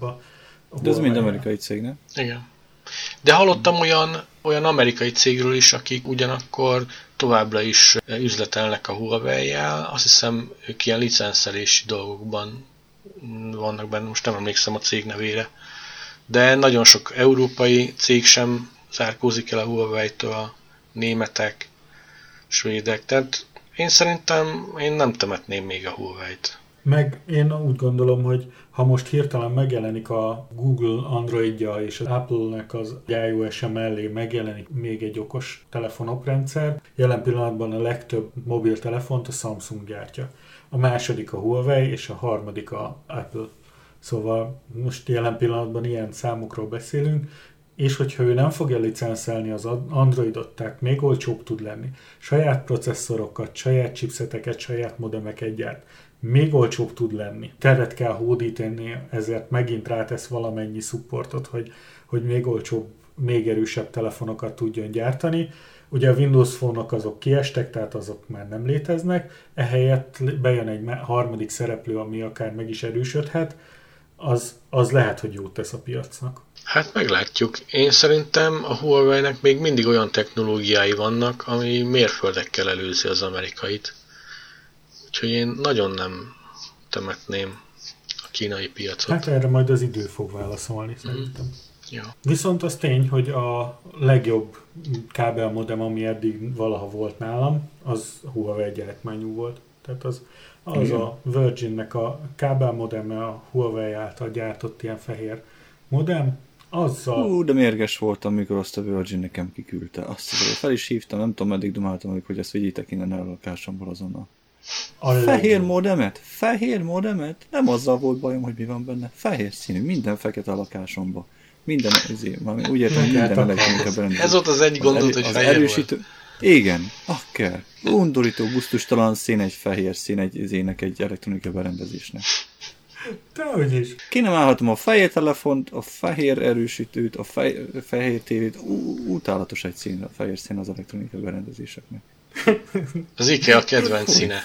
Minden, minden IKEA-s bútor, berendezés, elektronika fehér dobozban van.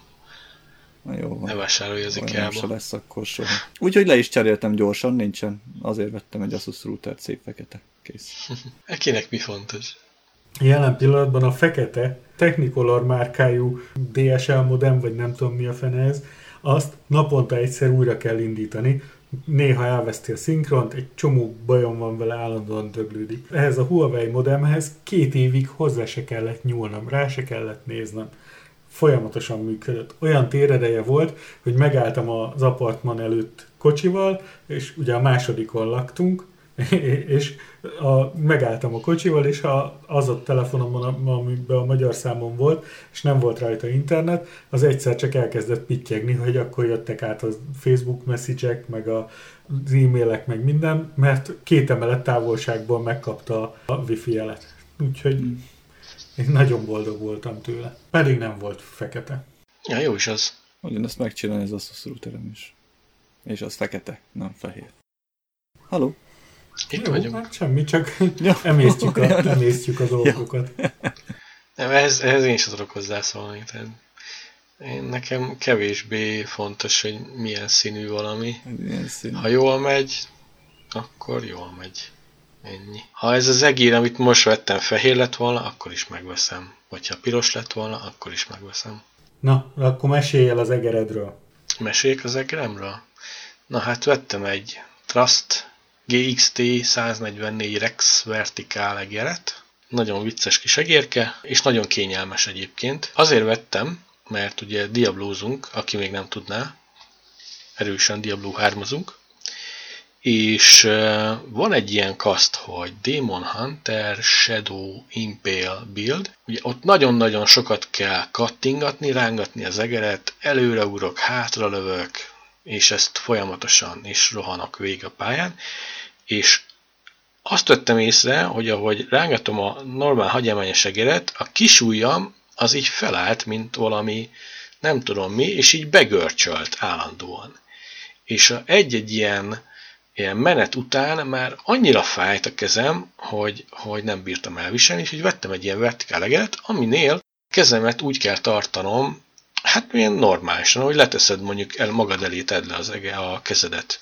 És akkor így, így ugye a kis ujjadon támaszkodsz, a kézélen, felfelé néz a hüvelykujjad, így tartod a kezedet az egéren is, és így most, hogy próbálgattam a játékot, itt teljesen kényelmes, nem zsibbad, nem görcsöl a kezem, Meg kell szokni egyébként, meg kell szokni, mert eh, máshogy érem el az oldalsó gombokat például, ugye ezen is van két extra gomb, de kicsit máshogy érem el őket, de ha megszokja az ember, nagyon kényelmes tud lenni. Csak ajánlani tudom mindenkinek. Mennyi volt a ára? A ára az 13 ezer forint volt.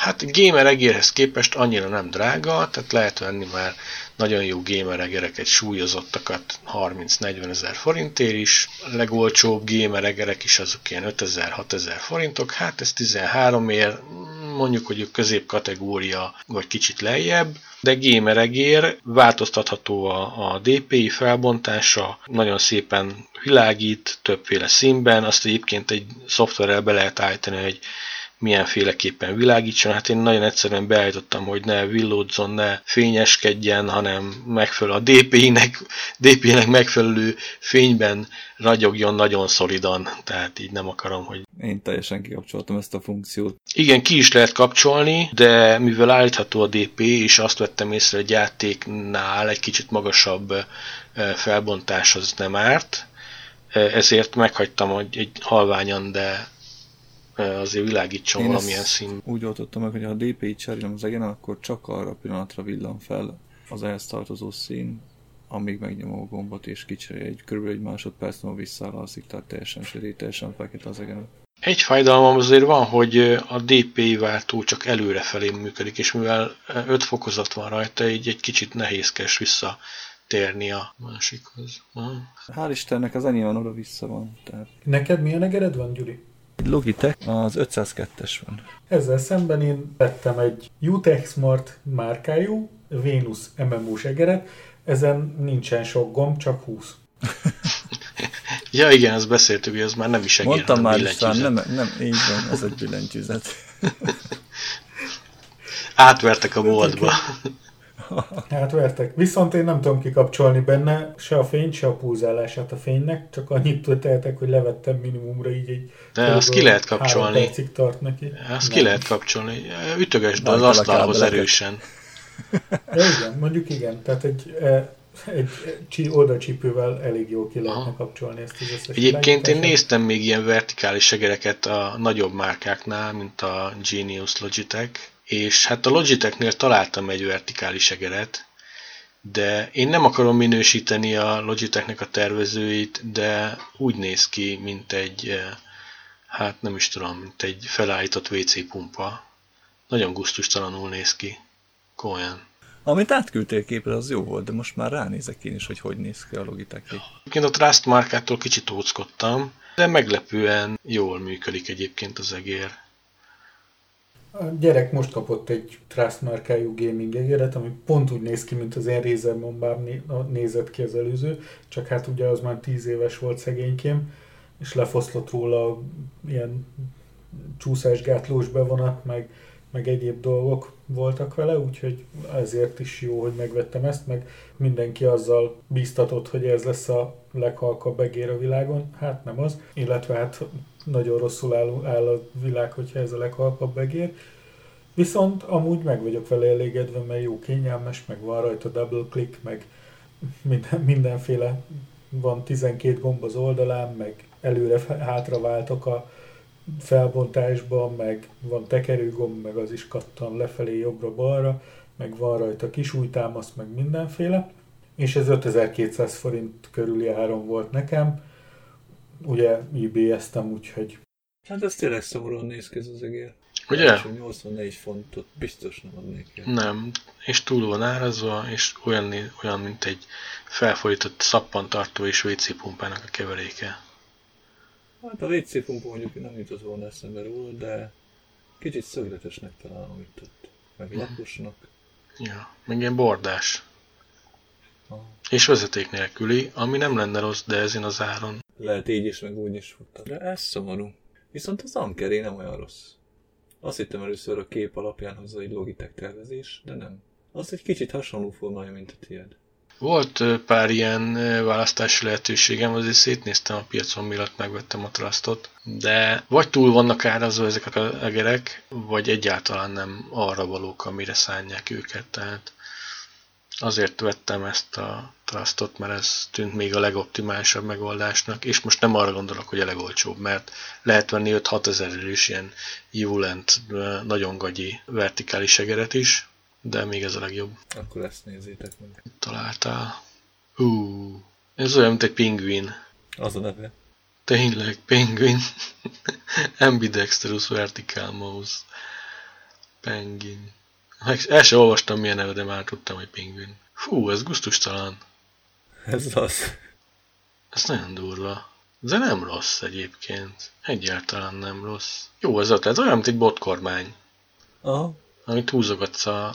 Tetszik. Tetszik? Hát nekem annyira nem. Nem, igazából nagyon csúnyán néz ki, ezt aláírom. De maga a kialakítás, meg az, ahogy kezeled, az nagyon ötletes. Tudod, hogy néz ki? Főleg felülről. Mint egy lehervat, lekókat, izé. És nem mondom ki. Igen. Jó, Ugye? Ezt azt akartam, hogy ne, nem mondd ki, mert ki majd, majd Isti kivágja. Nem, is, nem, hát explicit volt az előző is, tehát már... Ja, hát akkor jó. Tehát olyan, mint egy lekókat kuki, aminek a, hát a makján nyomogatod a gombokat, a makját mozírozod. Igen. E, vicces, a kollégám, amikor mondtam a kollégáimnak, hogy vettem egy ilyen vertikális egeret, akkor mondta, hogy Matyi egeret? Mondom, igen, azt. Hát ez, ez az. Úgyhogy, na, hát ez, ez az, teljesen. De még textúrája is úgy néz ki, mint egy ilyen bőrös. Úristen. A, a felülnézetből, felülnézetből meg olyan, mintha lecsapták volna valakinek zacsistú minden, Aha, és lefektették volna egy asztalra. Vagy kitömték, tudod, és felrakták a falra, tudod. De azok a kis Star Wars-os állatkák jutnak nekem az eszembe róla. A nyolcadik részben röpködtek ott a szigeteken. Amit csubakkal sütött? Aha, igen. De a három emnek is van egy e- egerem egyébként. De ez tetszik ez a pingvin egér. Ha korábban tudom, akkor lehet, hogy ilyet veszek. Mondjuk elég drága. Hát jó, igen, 60 fontért lehet, hogy nem. És ha megnézel róla egy közelebbi képet, szerintem anyagból van csinálva. Hát műanyag, igen. Főleg ott az aljánál látszik, ja. Mert nem igazán gaming egér, sajnos. Az a baj, srácok, hogy én nekem az a tapasztalatom, olyan vagyok, hogy ha valamit megnézek, valamire rákattanok, akkor elkezdek bevásárolni belőle először egy olcsót, aztán rájövök, hogy ez nem jó, akkor egy, nézek egy drágábbat, az se jó, akkor nézek egy olyat, amit nagyon sokan ajánlanak, akkor az se jó. Aztán mire megtalálom azt, ami tényleg nekem jó is, beválik és minden, addigra elköltöttem egy csomó pénzt, uh-huh. és bevásároltam egy csomó használatlan kacatot. Uh-huh. Tehát az a baj, hogyha te, te is lehet, hogy megvetted volna ezt, aztán rájössz, hogy hülyeség, és veszel utána egy másikat, aztán egy harmadikat, aztán megtalálod a jót, akkor, akkor te is ilyen rosszul jársz. Nem, nincs ezzel gond egyébként, mert én nem veszek így, így meg nagyon. Tehát én akkor veszem meg, hogyha megéri. Hogyha megérte, akkor, amikor megvettem, akkor már nem sírok utána, hogy nem kellett volna megvenni. Akkor elfogadom, hogy kiadtam rá akkor azt a pénzt, akkor megérte, és kész, ennyi. Tehát nincs hmm. ezzel gond. Ha egyszerre adott ki azt a sok pénzt a hülye kütyűségekre, akkor nyilván nem éri meg. De amiről te beszélsz, azt nem tudom, több év alatt adott ki, tehát annyira azért nem gond az órákat is elkezdtem összeszedni, meg gyűjtögetni, meg mindent. Elköltöttem rá már 100 forintot, vagy még többet. Uh-huh. Aztán úgy lett belőle gyakorlatilag ez a Pebble Watch, ami, amit, amit egy ilyen 5-6 ezer forintért sikerült megvennem, és azt használom örömmel. Tehát gyakorlatilag felesleges volt kidobnom 80-90 ezer forintot, vagy százat is az összes többire, amit nagyon szépen mutatnak, csak nem használom őket. Mondjuk mikrofonnal egész jól megúsztam, mert abból nem vettem csak ugye egy dinamikus mikrofont, egy Logitech mikrofont, egy webkamerát, meg aztán megvettem a Yetit, tehát ez, ez ilyen gyakorlatilag azzal is megint elköltöttem rá ki tudja mennyi pénzt, de hál' Istennek viszonylag hamar megtaláltam. Ellenben például hozhatnám fülhallgatónak is, hogy, hogy ugye oda, oda vettem vezetékes fülhallgatót, fülbedugó, agybadugósat, vettem over the fejhallgatót, vettem fülhallgatót, vettem Airpods-ot, vettem minden, és ha az elején megvettem volna az Airpods-ot, akkor az összes többi hülyeségre nem lett volna szükségem, és jóval olcsóbban megúszom. De így legalább tapasztaltál, és átadtad nekünk a tapasztalatodat, és mi meg tudtuk, hogy olyat nem kell venni hogy airpods nem vesztek, mert az túl drága, meg, meg Apple gyártmány, úgyhogy hülyeség, tudom én. Valamelyik nap tudjátok, mi nagy altam? hogy régen, amikor elkezdtünk számítógépezni, igazán nem is kellett Windows a számítógépre, igaz? Vagy operációs rendszer? Volt operációs rendszer rajta, így is. A DOS-nak hívták. Nem, még az se kellett. Ahhoz, hogy egy programot futtassál, nem kellett operációs rendszer. Hol? Számítógépen. Milyen számítógép? Bármilyen számítógép, akár egy mai ah. számítógépen is. Nem kell, szám, nem, nem kell az operációs, operációs rendszer. rendszer. az mindig kell. De, az mindig kell egyébként. Nem, De. nem, nem, nem. A régebbi nem. Az operációs rendszer az ilyen... azért kell, Igen? hogy egyszerre több dolgot tudjál csinálni. Nem. De az, hogy egy darab program fosson a gépeden, nem kell operációs rendszer. Csak úgy kell megírni azt a programot, ugye, hogy tudja használni a számítógépet. Hát, hogy magadnak kell megírnod az összes interrupt hívással, az összes mindenre, a, Persze, a, lehet a, ilyet csinálni. drivert, az összes mindenséget. Csak ez olyan lenne, mintha, mintha bemennél az IKEA-ba, és azt mondanád, hogy neked egy olyan bútor kell, amit te csinálsz meg, és akkor eléd dobnak egy fatuskót, meg egy uh, fűrészt, azt, na hajrá! Nem, nem, nem nem olyan, mert még a fatuskót is neked kéne meg. Ja igen, még azt is, is kell. Igen, csinálni. akkor annak egy fűrészt, vagyis egy, egy darab fémet, aztán na ebből csinálj fűrészt, aztán menjék ki az erdőbe, és csináld meg. Mint egy kb. igen, kb. lenne operációs számítógép, hogy bányászt ki a nyersanyagokat. De a PC-ken, eh, az XT-ken is már volt, tehát eh, a DOS mindenképpen ott volt és segített, tehát anélkül nem nagyon tudtál mit kezdeni vele. Igen, mert azért valamilyen szinten az kellett, hogy legalább a hardware kommunikáljon a billentyűzettel, tehát ne kelljen minden egyes alkalommal megírnod azt a programot is, ami a karaktereket meg a, megjeleníti a képernyőn. Bocsánat, ez erre való a BIOS. Tehát a BIOS az mindenképpen rendelkezésedre állt arra, hogy használhass billentyűzetet, ezt, azt, azt. Ahogy használd a billentyűzetet, de a BIOS nem képes megjeleníteni a beütött jeleket a képernyőn, Tudod, hogy a BIOS minek a rövidítése? Basic, Input, Output, System. Pontosan. Tehát alapvető Igen. beüteli és kimeneti rendszerek. Igen, Tehát, de a BIOS Igen? csak a saját környezetében képes működni. Oda hát, nem tudsz programot betölteni, vagy programot beírni. Há, hogy ne tudnál? Próbáld ki, húz le egy Winchester-t, vagy az összes adattárolót a gépedről, megjelenít-e billentyűzeteket, meg kezele most már egeret, meg egyéb dolgokat a géped. Fog kezelni. Há, hogy ne. E, igazából csak az a kérdés, hogy uh, milyen nem, szinten. Nem érted, nem érted, hogy én mit mondok. De hogy nem értem, mit mondasz, csak nem, nem jó dolgot mondasz. Tehát a BIOS kommunikál az összes hardware elemeddel. De csak kommunikál vele. Tehát, hogyha te valamit el akarsz érni a számítógépen, a BIOS nem fog neked rögtön megjeleníteni egy, egy A betűt vagy egy B betűt a képernyőn. Mies kiléptél a BIOS-ból, azt elfelejtheted. Tehát az csak ott működik. A BIOS-on belül. Az operációs rendszered BIOS hívásokkal jelenített meg dolgokat a számítógépeden. Tehát tulajdonképpen az operációs rendszered a BIOS-on keresztül vezérli a billentyűzetet, az összes perifériát. De a BIOS minden. nem fog megjeleníteni egy Ariel vagy egy akármilyen karaktert, mert nem képes rá. De az Ariel karakter az már egy, az már egy nagyon uh, uh, szofisztikált dolog. Tehát attól függetlenül a BIOS megjeleníthet karaktereket, megjeleníthet uh, karaktereket a képernyőn, a nem, nem. A BIOS-on belül, de a BIOS-on kívül, tehát miért kilépsz a BIOS-on kívül? Nem tudsz kilépni a BIOS-ból. A BIOS az, az, alapvető, tehát az, az mindig... Alapvető, persze, persze, hogy alapvető, hát anélkül nem működik, de arra akarok kiüteni, hogyha most elindítasz egy számítógépet úgy, hogy van benne Winchester, minden, ami kell, csak nincs rajta operációs rendszer, akkor hogy indulsz el?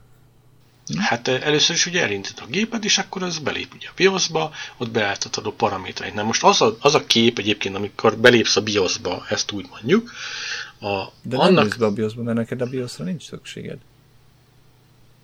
Miért? A BIOS-ba csak beállítod a dolgokat. Jó, akkor hogy nincs, nincs BIOS.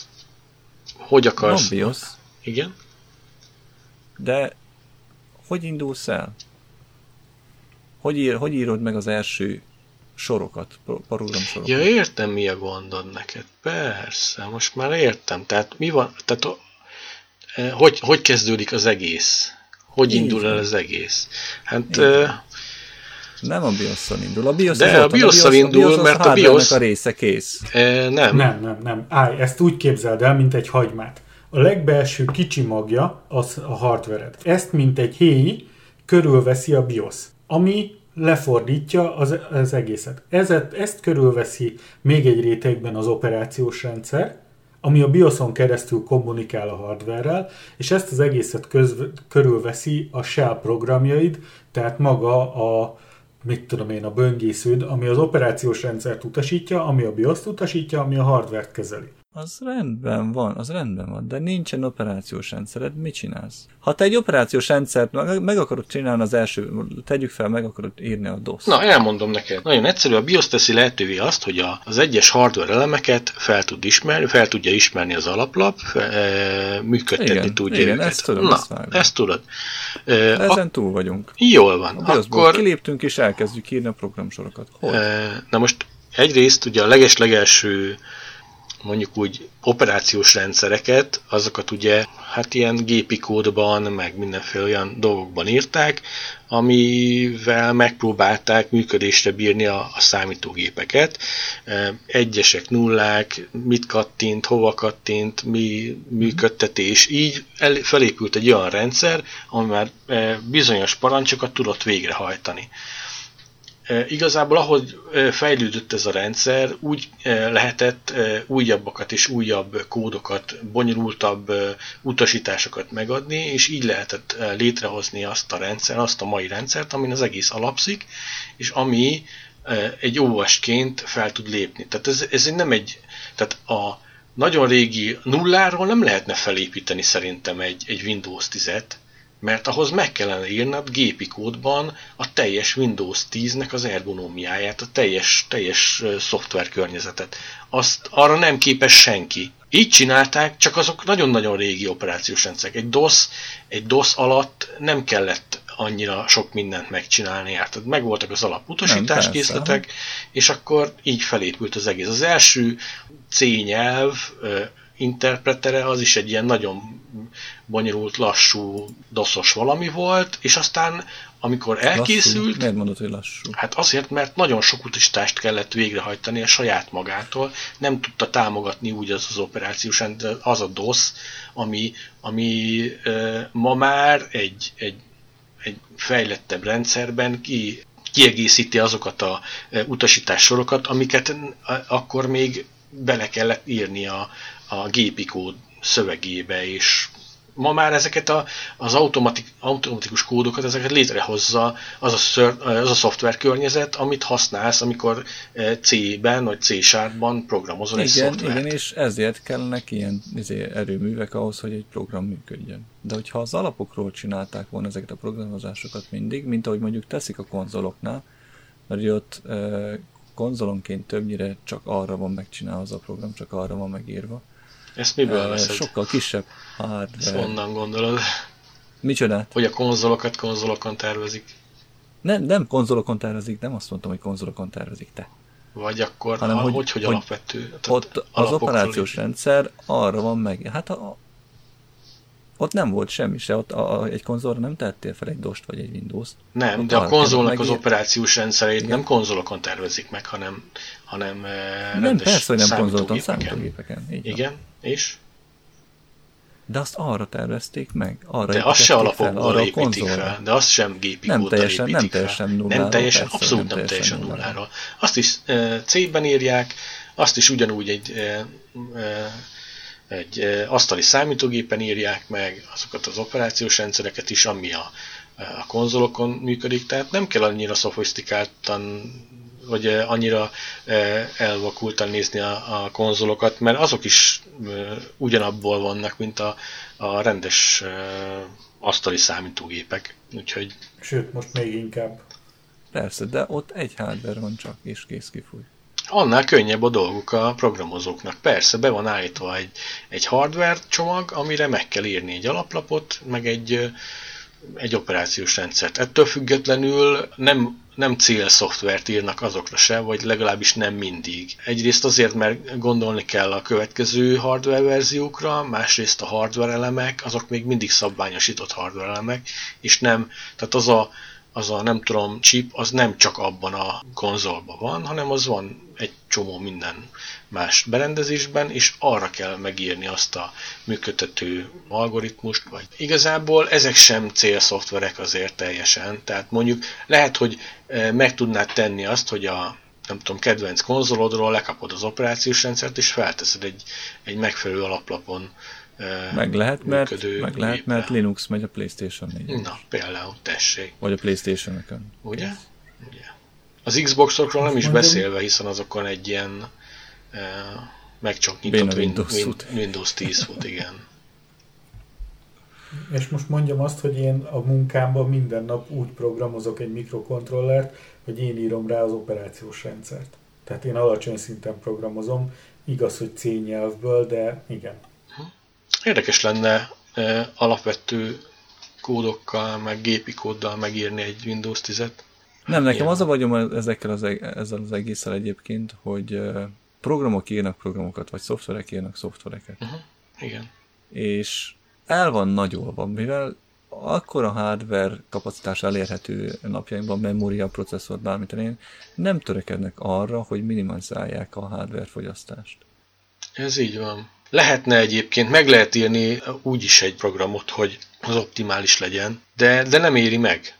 Az a baj, hogy itt, itt nem azért nem éri meg, mert lusták a, a programozók, hanem azért nem éri meg, mert az optimalizálás az azt igényelni, hogy sokkal több időt fektetsz bele, mint mhm. amennyi pénzbe kerül. Tehát itt a, a szoftvergyártás egyetlen egy nagyon fontos principiuma az, hogy gyorsan és olcsón elkészüljön, hogy minden nagyobb legyen rajta haszon. Ezért az optimalizással nem foglalkoznak. Tehát most itt volt ez a játék is, amit mondtam, hogy több mint másfél giga Androidra, biztos, hogy nincs optimalizálva, mert nem érdekli őket, mert leszarják, mm. mert felrakod a 32 gigás kis telefonodra, azt úgyis elfér, nem? Akkor meg hova optimizáljan? Ennyi.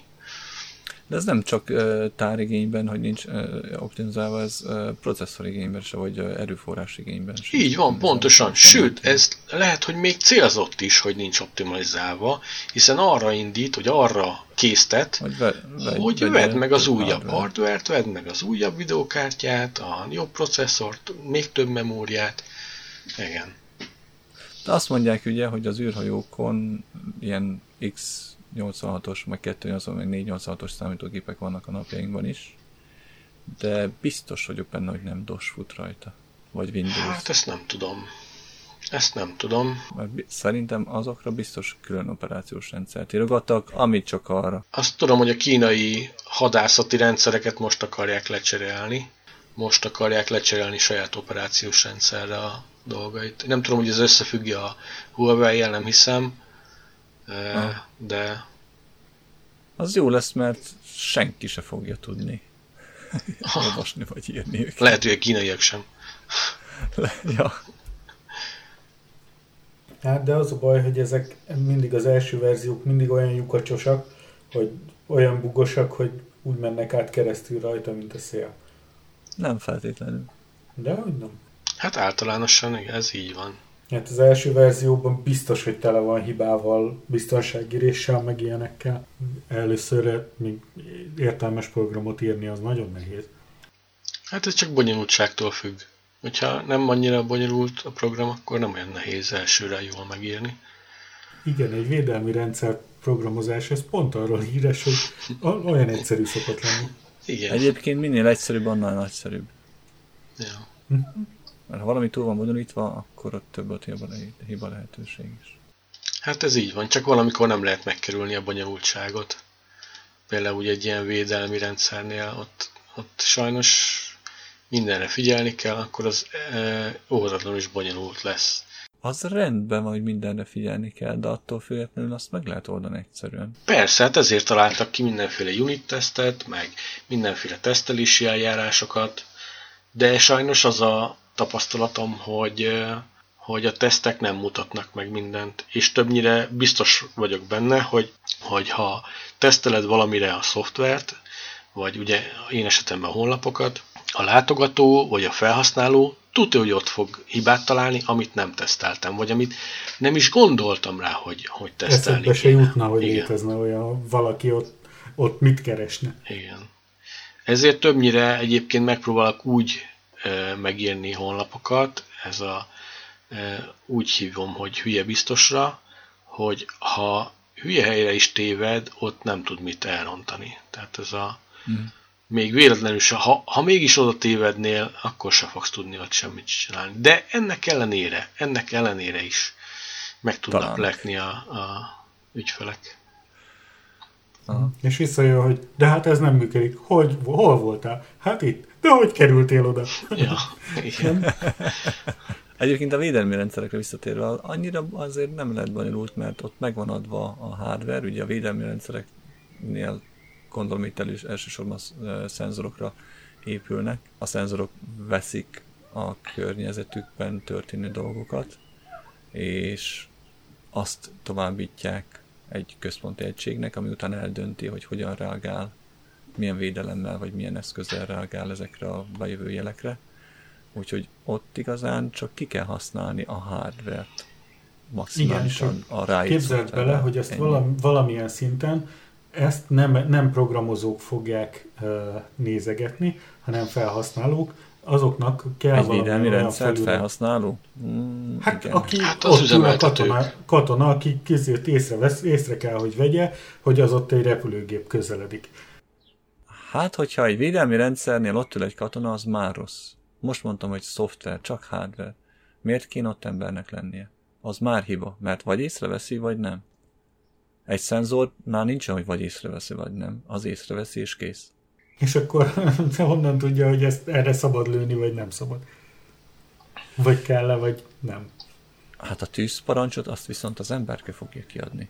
Na, de hát akkor is látnia kell, hát hogy a szenzor, így... persze, látja, megadta, ott van valaki, akinek nem kéne ott lennie, mit csinálja, kész ennyi. Tehát az embernek annyi a szerepe csak, hogy megmondja neki, ja, ez egy utasszállító, légy szíves, ne lőd már le, kész ennyi. Igen, ezért kell egy valamilyen felhasználói felületet létrehozni egy olyan személy számára, aki nem programozó és nem látja ezt, és... Ezért van annyi neki megadva, hogy lőhetek, nem lőhetsz, kész.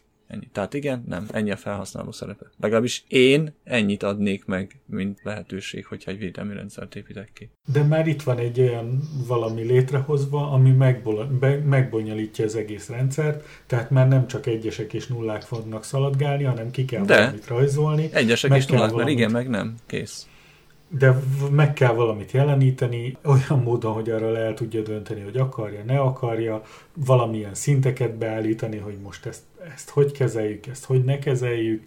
Tehát ezekkel már a te fajta mm, bináris megközelítésed már elmúlt.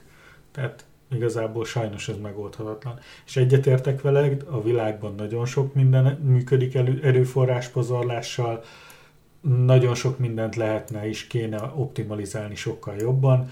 Létezik a tervelet, tervezett elavulás, illetve avultatás. Nem véletlen, hogy ugye fel is háborodtak a múltkor az Apple mm, Apple-nek a, a stratégiáján, amikor közölte, hogy, hogy hirtelen az előző generációs telefonok nagyon belassultak, ugye mondták, hogy hát persze, hogy belassultak, mi lassítottuk be őket, hogy vigyázzon az akkumulátorra. Csak hogy ezáltal el, elért egy olyan szintre, hogy már ugye használhatatlan lett, ezért mindenki elkezdett oda járulni a kasszához és befizetni az Apple adót, és, de ezen annyira felháborodtak, hogy bele kellett írni azt, hogy ki lehessen kapcsolni a, ezt a hmm. belassítós módot a telefonba, hogy úgymond ne védje az akkumulátort a telefon azzal, hogy ne adja le a csúcs teljesítményét. Tehát létezik ez is. A... Én szerintem már nincs is benne. Benne van. Még mindig benne van? Persze, hogy benne. Hát nekem Nem, már úgy értem, hogy most már nem lassítgat be az újakban. Hogy ne lassítgat? Az újakban is, ti. nem a hatosokban. Abba is. Nem ha 85% alá esik az akkumulátor teljesítménye, vagy valamilyen módon hirtelen kikapcsol a telefonod valamilyen mm, helyzetbe, akkor bekapcsol ez a belassítós mód. Az újakba is. Abba is? Tehát még mindig Igen. benne van? Így Tehát van. még mindig opció? Így van. Nem tudom, annyira nem néztem bele, vagy nem néztem utána, mert nekem sose volt ilyen gondom. Nem használtam rajta olyan alkalmazást, ami így kinyírja a telefont, kész. Negyedik év alkalmazást futtatom, ami, ami kinyírja az akkumulátort. Az micsoda? Hát a negyedik év, tudod, a megvásárlástól eltelt negyedik Ja, értem. Tényleg most jött ki megint egy új ezért szoftververzió az iPhone-ra. Igen, feltelepítettem. Én még nem. Még én várok egy pár hónapot. Én nekem van ez az ilyen divatos szóval mondhatjuk azt, hogy OCD-m. Tehát, hogyha én látok egy bármilyen kis figyelmeztetést a telefonomon, én az, az attól megőrülök, úgyhogy nekem el kell azt szakarítanom. Konkrétan ezért nem használok a Google-nek a Gmail alkalmazását az iPhone-on, mert néha bebolondul, és ott hagy értesítés, és nem tudom eltüntetni, és ezt eljátszotta velem kétszer-háromszor, aztán letöröltem az alkalmazást, azóta egy ilyen third party, vagyis harmadik fél által gyártott mail alkalmazást használok, mert az normálisan tudja kezelni a értesítéseket. Hmm. Nekem volt egy ilyen gondom a hotmail alkalmazással is, vagy az outlook amelyiknek hívod, most teljesen mindegy, de az azért volt, mert nem volt az operációs rendszer frissítve a telefonon. Miért frissítettem, az összes ilyen kis izé megszűnt. Én attól bebolondulok, hogyha már ott a kisfogas kerék mellett van egy egyes szám, én nekem az nem lehet ott pirosan. Nekem ne világítson ott hülyeségeket. Hm. Én általában ezzel úgy vagyok, hogy én sem szeretem egyébként az éneket, de azt sem szeretem, ha letöltöm a legújabb verziót, és elrontja azt, ami már eredetileg rendesen működött. Ezért mondják betegségnek az OCD-t. Pedig én tök jól el vagyok vele. Meg tudod, mi van még? Nem csak az OCD, hanem létezik olyan, megint csak visszatérek, a Sinfold Café nevezetű podcastre, hogy ők elkezdtek beszélgetni arról, hogy van ez az arcfakság, ez a azt beszéltünk prognózia. Nem volt, nem beszéltünk róla. Nem. Hogy volt is róla egy film, nem beszéltünk ilyenről, legalábbis adásban nem, hogy volt is egy ilyen film, hogy, hogy a, egy ilyen sorozatgyilkos támadása során megsérül a főhősnő, és elveszti az arclátás képességét, és csak az ilyen nyomozót felismeri, mert van egy bajusza, de az összes többit mindenkit elfelejt. Tehát egyszerűen nem ismeri fel. És sajnos nekem is, én azt veszem észre, hogyha nézem a tévét, és bejön az egyik főszereplő úgy, hogy megváltoztatta a frizuráját, levágta a szakállát, vagy valami, én totál nem tudom, hogy az most melyik ember. Tehát én nekem így, így mm-hmm. nagy jelentős problémáim vannak a, az arcok felismerésével, főleg így ilyen filmes környezetben, illetve a édesanyám mindig mondta, hogy én édesapámtól örököltem az arc memóriámat, mert édesapám csinálta azt, hogy hogy elment egy rendezvúra, és akkor megkérdezte a lánytól, hogy te figyelj már, nem, nem veled kéne találkoznom? Úgyhogy ez, ez nálunk családi vonás úgy látszik. Úgyhogy még örülök neki, hogy magamat felismerem a tükörben, mert hogy ez is egy, ez egy következő szintje. Hogy egy reggel megijedje, hogy jó, ki van itt. ez, ez meg ki. Nekem mondjuk szerencsém van ilyen szempontból, mert én képes vagyok felismerni. Pontosabban ismertem el fel olyan óvoda tá- óvodás társamat, aki talán négy vagy öt évesek voltunk, amikor utoljára láttam, és felismertem 20 akárhány évesen is. Mhm. Hát én még annak örülök, hogy a kollégáimat felismerem. Tehát hiába telt el, meg, meg történt akkor a változás, mert ugye négy-öt évesen a, az ember pontosan a 4-5 éves koráról 20 akárhány éves korára hatalmasat változik. Fizikailag, meg az arca is. Valami oknál fogva képes voltam. Hát nem tudom, hogy mindenkit felismertem-e volna, de két vagy három ilyen óvodástársamat, vagy akár osztálytársamat is később is felismertem. Ebbe a filmbe, az arcmásba is, amikor mondták, hogy ugye minden nap találkozik a férjével, de ugye nem ismeri fel, ezt mindig úgy csinálták, minden napra más színészt raktak be. Én nekem meg nem tűnt fel, hogy azok más emberek. Úgyhogy tőlem ne kérdezzétek ilyen főszereplős dolgokat, mert én nem vagyok jó. Jim Carreynek láttátok ezt a... Ilyen kis videói vannak. Nem. Furcsa alakokat alakít. De ott annyira el van maszkírozva, hogy nagyon nehezen vettem észre, hogy Dick, ez Jim Carrey. Várjál, megbírom találni.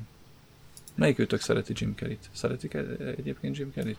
Én nem vagyok vele. A régi 80-as, 90-es évekbeli oh, fogom én ezt megtalálni.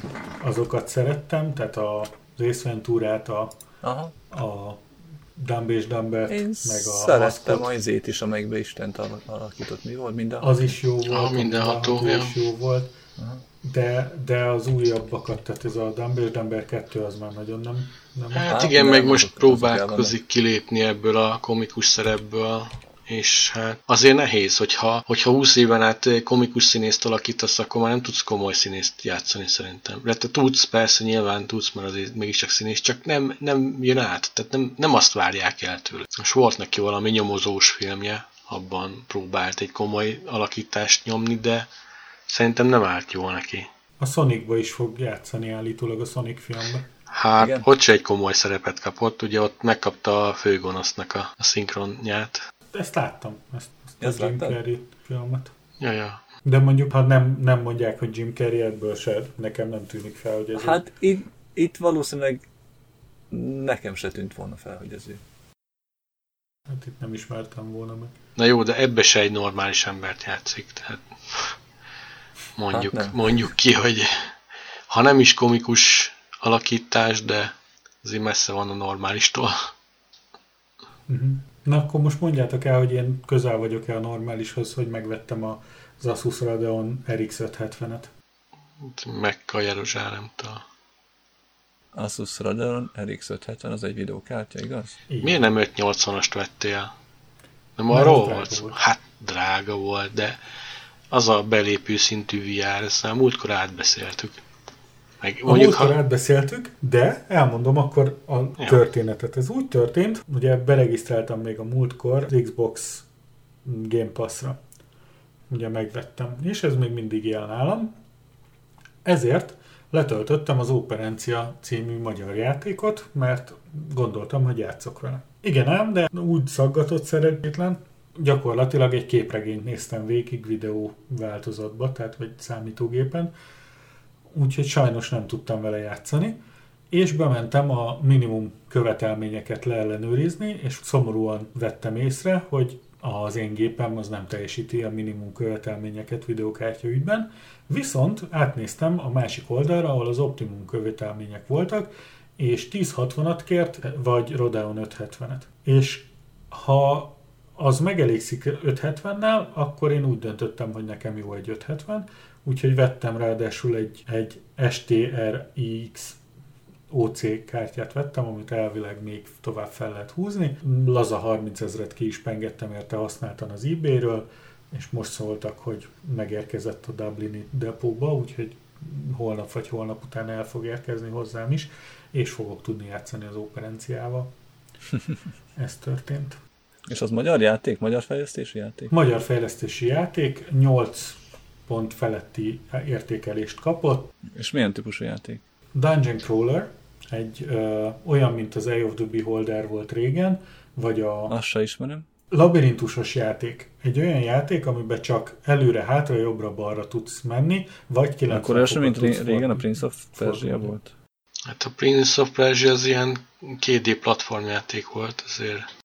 Nem, itt, itt first personból nézed a, karaktereket, vagy a, a, lát, az utat, és akkor így előre mozoghatsz, tehát olyan, úgy képzeld el, hogy egy ilyen kockamezőn mozogsz, ami kockáról kockára tudsz lépkedni, és ugye a, a labirintus folyosója az egy kocka széles, és több kockából áll. Csak ennek nagyon jó grafikája, meg amikor elfordulsz, akkor is a, a tér ugye fordul, tehát nem így változik a kép, meg mint tudom én, szóval nagyon szépen meg van csinálva, de attól függetlenül mégiscsak ilyen kockáról kockára haladsz, egy kicsit olyan fura. Mhm. Na most tudni kell, hogy ezt egy 8 ember csinálta, és 8 pontot kapott a Metacritiken meg mindenfelé. Ahhoz képest, hogy milyen pici stúdió csinálta, és a játéknak a fő-fő erényei az az, hogy, hogy magyarok benne, tehát a magyar mit- mitológiára épül. Tehát hmm. például Bekának hívják a békát, Uh-huh. úgy az a neve, hogy Beka, meg Meg hát a nevek mind magyarok benne. Attila, szinte. meg Tünde, meg Az első nevek társadat? Meg Réka. úgy hívják, hogy Jóska. Ilyenek. Mi, a, mi a játék neve?